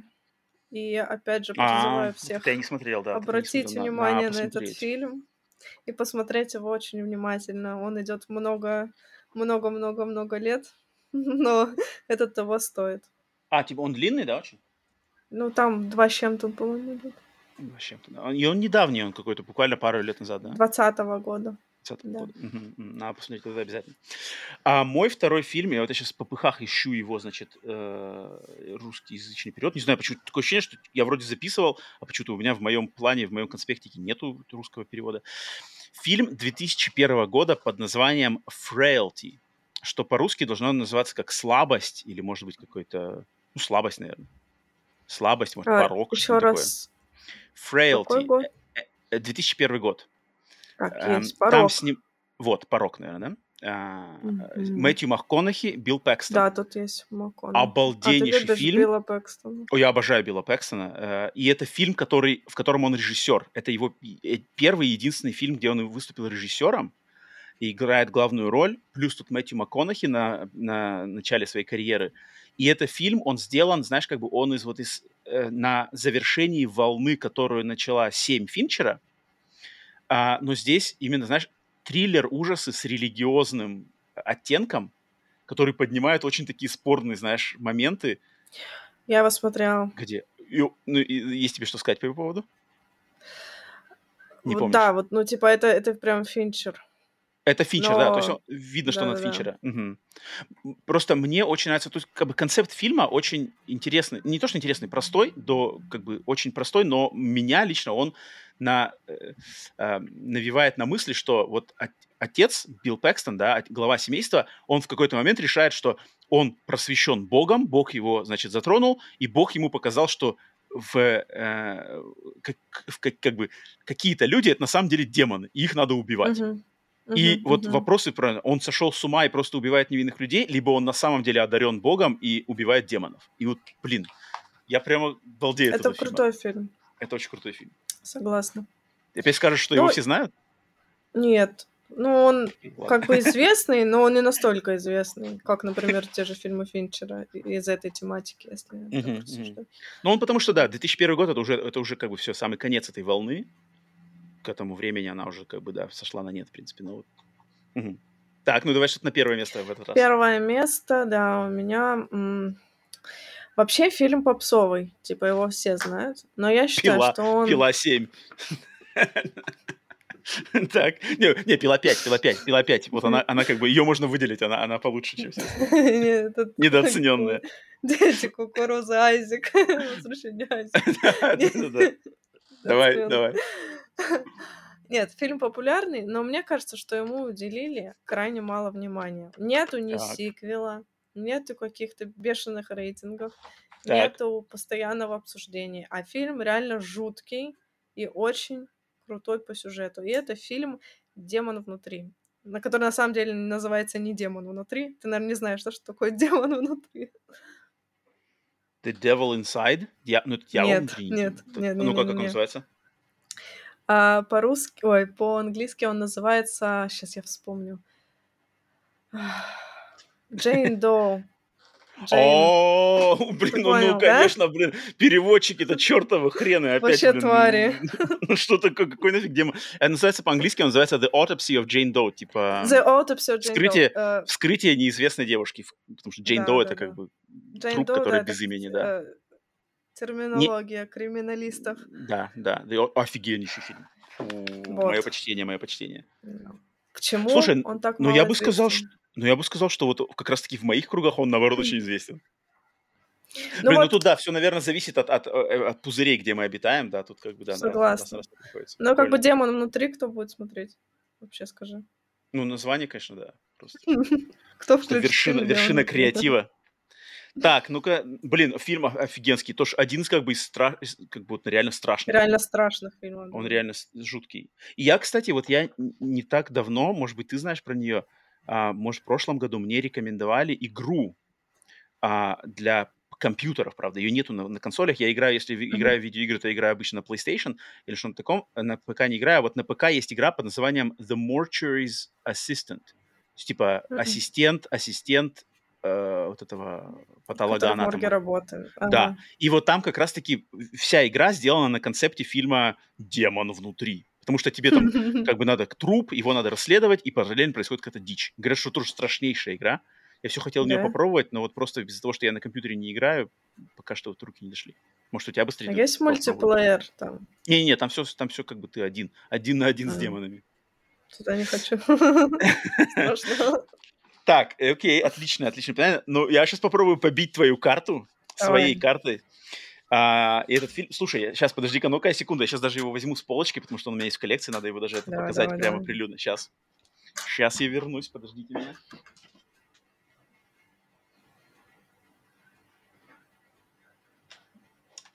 Вот этот фильм. Сейчас, правда, наверное, из-за света ты, наверное, его не увидишь. Блин, видно ли его тебе? Я его просто обожаю. Я знаю, что фильм. Это фильм 1979 год, с тоже полностью дебильнейшим русским переводом под названием «Путешествие в ад». Он так, да, называется? Ну, Кинопоиск мне выдал «Путешествие в ад». А по-английски он называется «Tourist Trap», то есть ловушка для туристов. Да. И вот точно так же, как фильм «Порог» вдохновлялся «Семь» и Финчером, то этот фильм «Ловушка для туристов» Tourist Trap вдохновлялся Техасской резней бензопилой спустя несколько лет. И концепт у него тоже простейший, что несколько тинейджеров попадают вот в то, что по-английски называется «ловушка для туристов». Это какое-то заведение, может быть, это музей, может быть, это какой-то клуб, может быть, это какой-то бар. В этом фильме это музей манекенов, который находится на обочине дороги. То есть что это подразумевается, что просто люди проезжающие, они просто подумают: о, что-то интересное, давай остановимся, зайдем, посмотрим. И вот «Ловушка для туристов». И здесь действие происходит в этом музее для манекенов, и какая жесть начинает происходить с этой группой тинейджеров или там подростков. И фильм, вот он вроде, он неизвестный, он низкобюджетный. К созданию его прикладывал руку Чарльз Бэнд, который относится к фирме Full Moon Pictures, это вот эти все «Повелитель кукол», и все такое вроде трэшовый хоррор, развлекуха полная, бэшки. А этот фильм на самом деле стрёмный, качественный и пугает не хуже, чем «Резня бензопилой». Я считаю, что сцена с манекенами вообще одна из самых стрёмных за весь жанр, за историю жанра. Да. Я его 15 лет где-то посмотрела, и я была настолько впечатлена, я думала: вау, это же просто пушка, почему никто не знает про этот фильм? Ну, как бы про него знают, как бы те, кто там слэшеры смотрят, но в целом это действительно недооцененная вещь. Мистер Слоусон для меня это вот один из как бы... Я хотел... Блин, у меня вот, к сожалению, в коллекции просто диск, хоть там и с бонусами, но у этого диска еще была версия другая, где, короче, вместе с ним шла фигурка мистера Слоусона. И я что-то не урвал эту версию. Может, надо проверить на eBay, может, она есть. Блин, в коллекции бы фигурку мистера Слоусона, владельца этого музея манекенов, я бы, блин, офигеть. Поэтому вот, Tourist Prep, «Путешествие в ад». 79-й год. Класс. Лучший выбор. Обязательно. Одобряю. Как бы первое место у меня было, оно сразу я знал. То есть я над первым местом я даже не думал. Этот фильм я просто проповедую, знаешь, проповедую правду всем вот так вот там. Смотрите его. На самом деле, потому что как-то я за него на самом деле очень переживаю, потому что офигенский фильм. Так что вот. Такая пятерка, значит, недооцененных, по нашему мнению, фильмов. Но я уверен, блин, мы еще... Я к этой теме вернусь еще не раз, и мы с тобой вместе вернемся, потому что это клево. Такими фильмами делиться круто между собой и слушателями. И, естественно, не знаю, давать право нашим слушателям делиться своими или нет. Потом, я думаю, народ будет сейчас вываливать. Думаю, что все сразу сейчас... Давайте, все там смотрели. Пусть, я посмотрю. Пусть, но только смотрите, там у нас какой-нибудь банальщины разнесем в клочья, если нам что могут, какой-нибудь банальный, ну-ка давай предположим, что какой-нибудь банальный выбор могут выбрать. Даже не знаю. Я, кстати, думала, что ты что-то выберешь из «Пятницы 13-е». Вот у меня чуйка была такая. У меня была чуйка, что какой-нибудь там пятый фильм. «Пятница 13-е»? Нет, у меня была чуйка, что ты, типа, скажешь там какую-нибудь пятую часть, там все считают недооцененной, а вот пятая часть, мне кажется, все считают, все, точнее, не знают, что пятая часть «Пилы», вот она недооцененная. Угу. Я не знаю даже, вот ты даже, мне кажется, ты понимаешь, о чем я говорю, о какой я говорю? Где там замут с этими, с страховыми агентами, где там зациклено все у нас, типа, страховой агент, и, значит, там идет как бы критика через фильм, тонкой нитью идет критика американской системы медицинского страхования. Она, на самом деле, классная. Да, вроде помню. Ну, блин. Она выделяется на фоне там 4-й, 6-й, 7-й. Там есть, поэтому вот, да. Окей, такая пятерка, да, конечно же, я. Пишите свои тоже предположения, только вот опасайтесь, что банальщина не надо. Банальщина не надо. Так, все, давайте теперь переходим на традиционную обратную связь, отвечаем на ваши вопросы, но прежде чем прыгать... Так, сколько у нас сегодня вопросов? У нас сегодня аж 3 вопроса. Раз. Или, да, 2, 3. Но прежде чем на них отвечать, я хотел уделить внимание Александру Тюменцеву, который, да, он Саш, привет, но он, смотри, он нас попросил рассказать про еще какие-то хорроры или не хорроры, которые на нас повлияли в детстве и которые, например, не хорроры, которые нас пугают.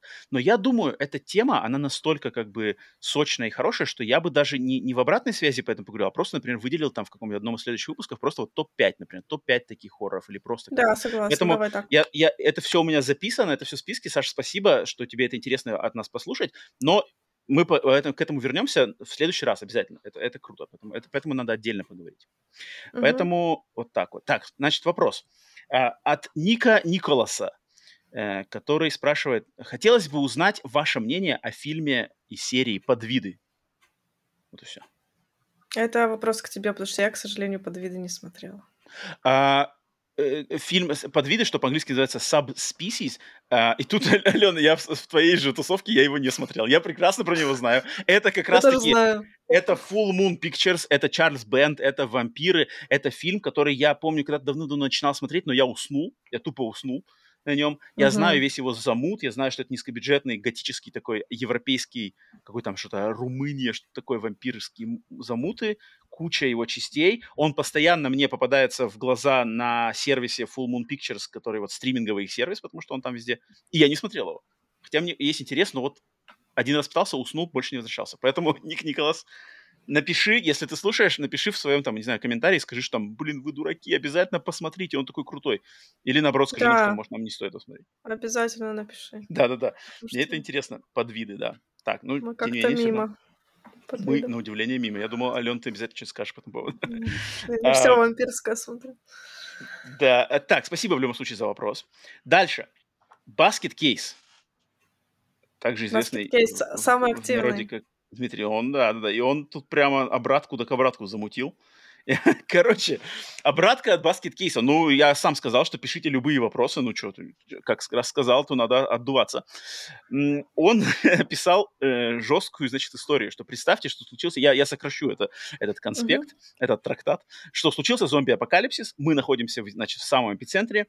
Но в нашем убежище, там, не знаю, в доме или где-то, значит, все ничего у нас нет. У нас нету ни огнестрельного оружия, ничего нету. У нас есть буквально какие-то минимум, какие-то кухонные ножи да пара приемов карате. И вокруг, значит, уже какая-то происходит дичь, и баскет-кейс спрашивает, вот в такой ситуации это убежище наше, чем оно для нас является? Безопасной гаванью, где можно отсидеться, или же это персональная тюрьма, которую мы ощущаем, как из нее нет выхода? И какие наши путь действия? Алена, ролевая игра, поехала, раз, два, три, твой выход. Ты когда-нибудь представляла вообще зомби-апокалипсис? Воображал в своих мечтах? Смаковал? Я его смаковал. Ну, как-то какие-то, знаешь, какие-то разговоры под разные интересные вещества явно были у меня с моими друзьями, когда мы просто сидели что-нибудь там. Окей, давайте представим, что мы зомбика. Такое было. В каких-то вроде... Я что-то играл, наверное, в какие-то, может быть, не знаю, какие-то игры ролевые, что-нибудь такое. Но так прям серьезки я не готовился. Я не... Как его зовут? Билл из сериала «Одни из нас», да, я не готовлюсь, у меня нету подвала с оружием, поэтому нет. Но ситуация, что ты как бы в доме, вокруг жесть, в принципе, у тебя вот этот снарк нет, чуть-чуть, как бы это хорошо или плохо? Ты знаешь, я время от времени представляю зомби-апокалипсис. Так. Я думаю, типа, а вот представь, бац, и все это будет закончено. И все это дерьмо просто остановится. Все станут так. Зомби. Так. И я, допустим, выживу. Но конкретно в квартире, там, бункере или еще в каких-то закрытых помещениях, вот про это я, конечно, не думала. Mm-hmm. Но я всегда думала, что с первым делом, что я сделаю? Я вооружусь, выйду на улицу, mm-hmm. сворую какую-нибудь шикарную тачку и просто поеду. И вот блин, ты думаешь, одна такая? Ты думаешь, что ты одна такая будешь? Мне кажется, я за эту тачку... Я предполагаю, что я одна из немногих, кто выжил, понимаешь? У тебя все складывается в лучшем ключе. Да, потом я еду в какой-нибудь супермаркет, беру там лучший алкоголь, беру там самую офигенную еду. Так. И просто кайфую. Выхожу. Потом я еду в оружейный. Я, правда, не умею обращаться с оружием, но я разберусь. Ну да, там уже просто в такой ситуации можно разобраться. С каким-нибудь там виски. Я виски не очень люблю. Ну ладно, с каким-нибудь виски. Там, Хеннесси. Дорогущим. С пистолетом, бац, села дальше. Окей. Там уже... Ну, зомби-ленд. У тебя чисто какой-то зомби-ленд. Ты точно, я понял, вдохновляешься. Вот так вот, короче. В одиночку причем еще. Да, ну, конечно. То есть кошка, все умерли. Все умерли. А кошка, ксена? Кошка-зомби, ксена-зомби, все зомби. Не, ну если муж выживет, придется с мужем. Придется, да. Можно на нем потренироваться, прицеливаться. Не, мужу респект. Муж за кадром нам очень сильно помогает, вы не подумайте. Да. Так, чем... Блин, а что-то как-то... Я, на самом деле, вот когда ты меня спросила, Рома, ты на самом деле задумался, я такой подумал, на самом деле, все это было бы очень, на самом деле, плачевно, на самом деле, если у меня нет вот того самого бункера и всего этой, там, консервов на 20 лет вперед и там все такое, то как бы все, на самом деле, хреново. Я бы точно бы, не знаю, я, наверное, психологически бы не выдержал такую хрень. Учитывая, что баскет-кейс предложил ситуацию, где вот нету обустроенности. Ну, я просто такой, типа, что, жрать нечего, как бы пообщаться не с кем, какая-то жесть. Нет, он сказал наоборот. Там все у тебя есть в бункере, как бы консервы, все есть, но ты заперт в маленьком пространстве. Он так сказал. Ты заперт в маленьком пространстве, и ты как бы... С одной стороны, ты выжил, но... У вас есть все, чтобы продержаться, но... У вас нет огнестрела, типа, то есть ты как бы можешь сидеть внутри, но выйти не можешь, выйти опасно. Да. Ты бы остался ждать, что тебя спасут, или сам бы пошел? Вот так он сформулировал. Блин, я такой человек, что я бы, наверное, не смог, знаешь, как бы абстрагироваться. То есть, окей, я сижу один, я могу, там, у меня есть электричество, я могу смотреть фильмы, знаешь, ничего не надо работать, можно все смотреть фильмы, но я уверен, что просто мне мой мозг, моя голова мне не даст этим ничем наслаждаться. Я постоянно буду, капец. Я не смогу просто. Да. Ну, это как бы моветон, как бы ты не сможешь кайфовать от этого, да. К сожалению. То есть я не бил. Я точно не бил. И поэтому, наверное, я скажу, что рано или поздно я просто бы пошел, знаешь, искать приключения на свою задницу. Встретил бы Алену с ее Ламборгини, и мы поехали там, не знаю, куда-то. Как это называется? Как это место в Москве, где все отмечают выпускные? Какие-то холмы? Ой, Воробьиная гора, что-то такое, нет? Блин, я не помню. Я вообще не москвич. Ну, я тоже не москвич, но я знаю, что там есть какие-то Воробьевы горы, где все выпускники МГУ едут там куда-то фоткаться. И вот я просто вижу, мы на твоем желтом Ламборгини приезжаем туда с шотганами на Воробьевы горы, бухаем Хеннесси, и там все горит, короче, сталинские высотки, 7 сестер уже падают, значит, Шереметьево взрывается, и мы там, короче, это все, и покеда. Класс! И закат. И закат. И сзади уже ползут андеды. Поэтому вот как-то так, наверное. Но баскет кейс прикольно. Спасибо за ролевую игру. Разобрали. Так, и, значит, последний вопросик от Potato Salad. А, тут, Алена, и тут прямо конкретно к тебе. Potato Salad, который очень, очень переживает за твое душевное настроение. И вопрос конкретно к Алене по поводу твоей дебютной работы «Покойник», с которой почему-то я все еще не ознакомлен. Почему это я не ознакомлен? Это позор. Не-не-не-не-не-не-не. Что такое? Какой позор? Не-не-не. Это я еще тебе выговор сделаю за кадром. Короче, по поводу твоей дебютной работы «Покойник», который мы с молодым человеком, Potato Salad с молодым человеком, с удовольствием посмотрели. Самый яркий и запоминающийся момент фильма – это сцена с блинами. Алена, скажи, пожалуйста, как ты впервые ознакомилась с этим ритуалом и как пришла в голову идея добавить его в фильм? Да. Учитывая, что я вообще не знаю, о чем разговор. Спасибо большое за вопросы, за то, что кому-то это до сих пор интересно. Мне очень приятно. Тебе в двух словах, что за сцена? Блин, не спойли. Я посмотреть хочу это. Да? Ну ладно. Конечно. Короче,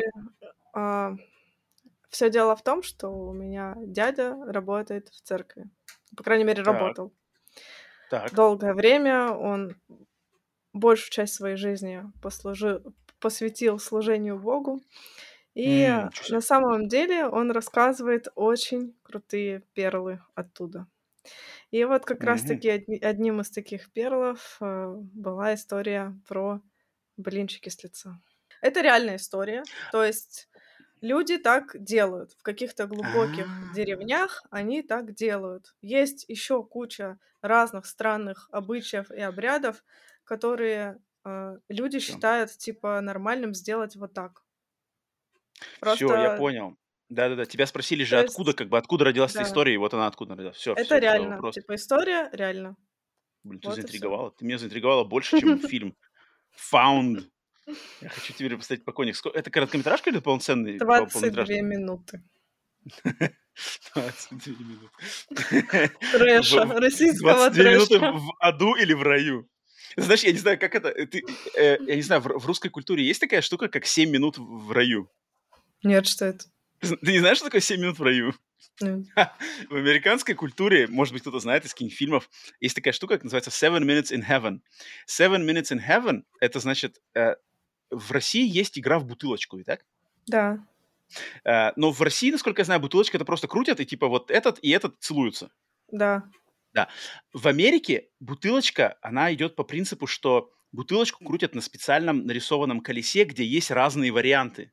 Как бы, то есть есть поцелуй, там, есть, там, не знаю, потрогать там, есть там снять штаны, знаешь, что-то такое. Там как бы много разных вариантов. И один из этих вариантов называется 7 minutes in heaven, 7 минут в раю. И это значит, что вот этот человек, там, эта девушка, этот парень, и либо эти две девушки, либо эти два парня, они идут в шкаф на 7 минут, и их там закрывают, да, и они там сидят. И что они там делают, никто не знает. И вот когда сказал фильм, знаешь, «Покойник», 22 минуты, я такой, типа, это в раю или в аду будет? Эти 22 минуты для меня. Но я хочу это посмотреть, там есть блины с лица, поэтому это уже меня заинтриговало. Посмотри, там куча россиянской дичи. Класс. А давно это сделано было тобой? В 21 году. А, ну это почти новинка. Ну, он снят плохо, но сюжет мне нравится до сих пор. Не-не, респект. Если как бы есть душа, то это последняя смена. А если души нет, то это как бы Малум и нахрен. Yeah. А я задушу. Все, спасибо, Potato Salad, за большое. Тоже вопрос. Да, огромный. Всем остальным тоже огромное спасибо. Чем вас, надеемся, дорогих слушателей и зрителей становится больше, тем, надеюсь, вопросов тоже будет от разных людей больше и разнообразных. Не стесняйтесь, задавайте, он как баскет-кейс, можете он целые трактаты бомбить, и мы будем отдуваться прилюдно. Все, давай, Ален, с вопросами разделались. Давай твое слово тебе анонсировать следующий фильм следующего выпуска, который, в принципе, я думаю, так сам собой очевиден. Наконец-то пришло время того, что мы так долго ждали. Конечно же, нам нужно обсудить «Шестой крик», потому что наконец-то мы его сможем посмотреть. Ура! Крик номер 6, да. Крик номер 6, как вот, кстати, знаешь, вот видишь, что я показываю тебе в камеру? Да, да. Ты знаешь, что значит? Звонить. Не-не-не. Вот этот жест по, опять же, в Азии, это то, как показывается цифра 6.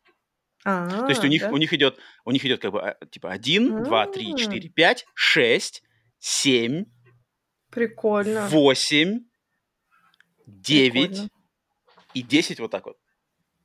Это в Китае, потому что они похожи на иероглифы.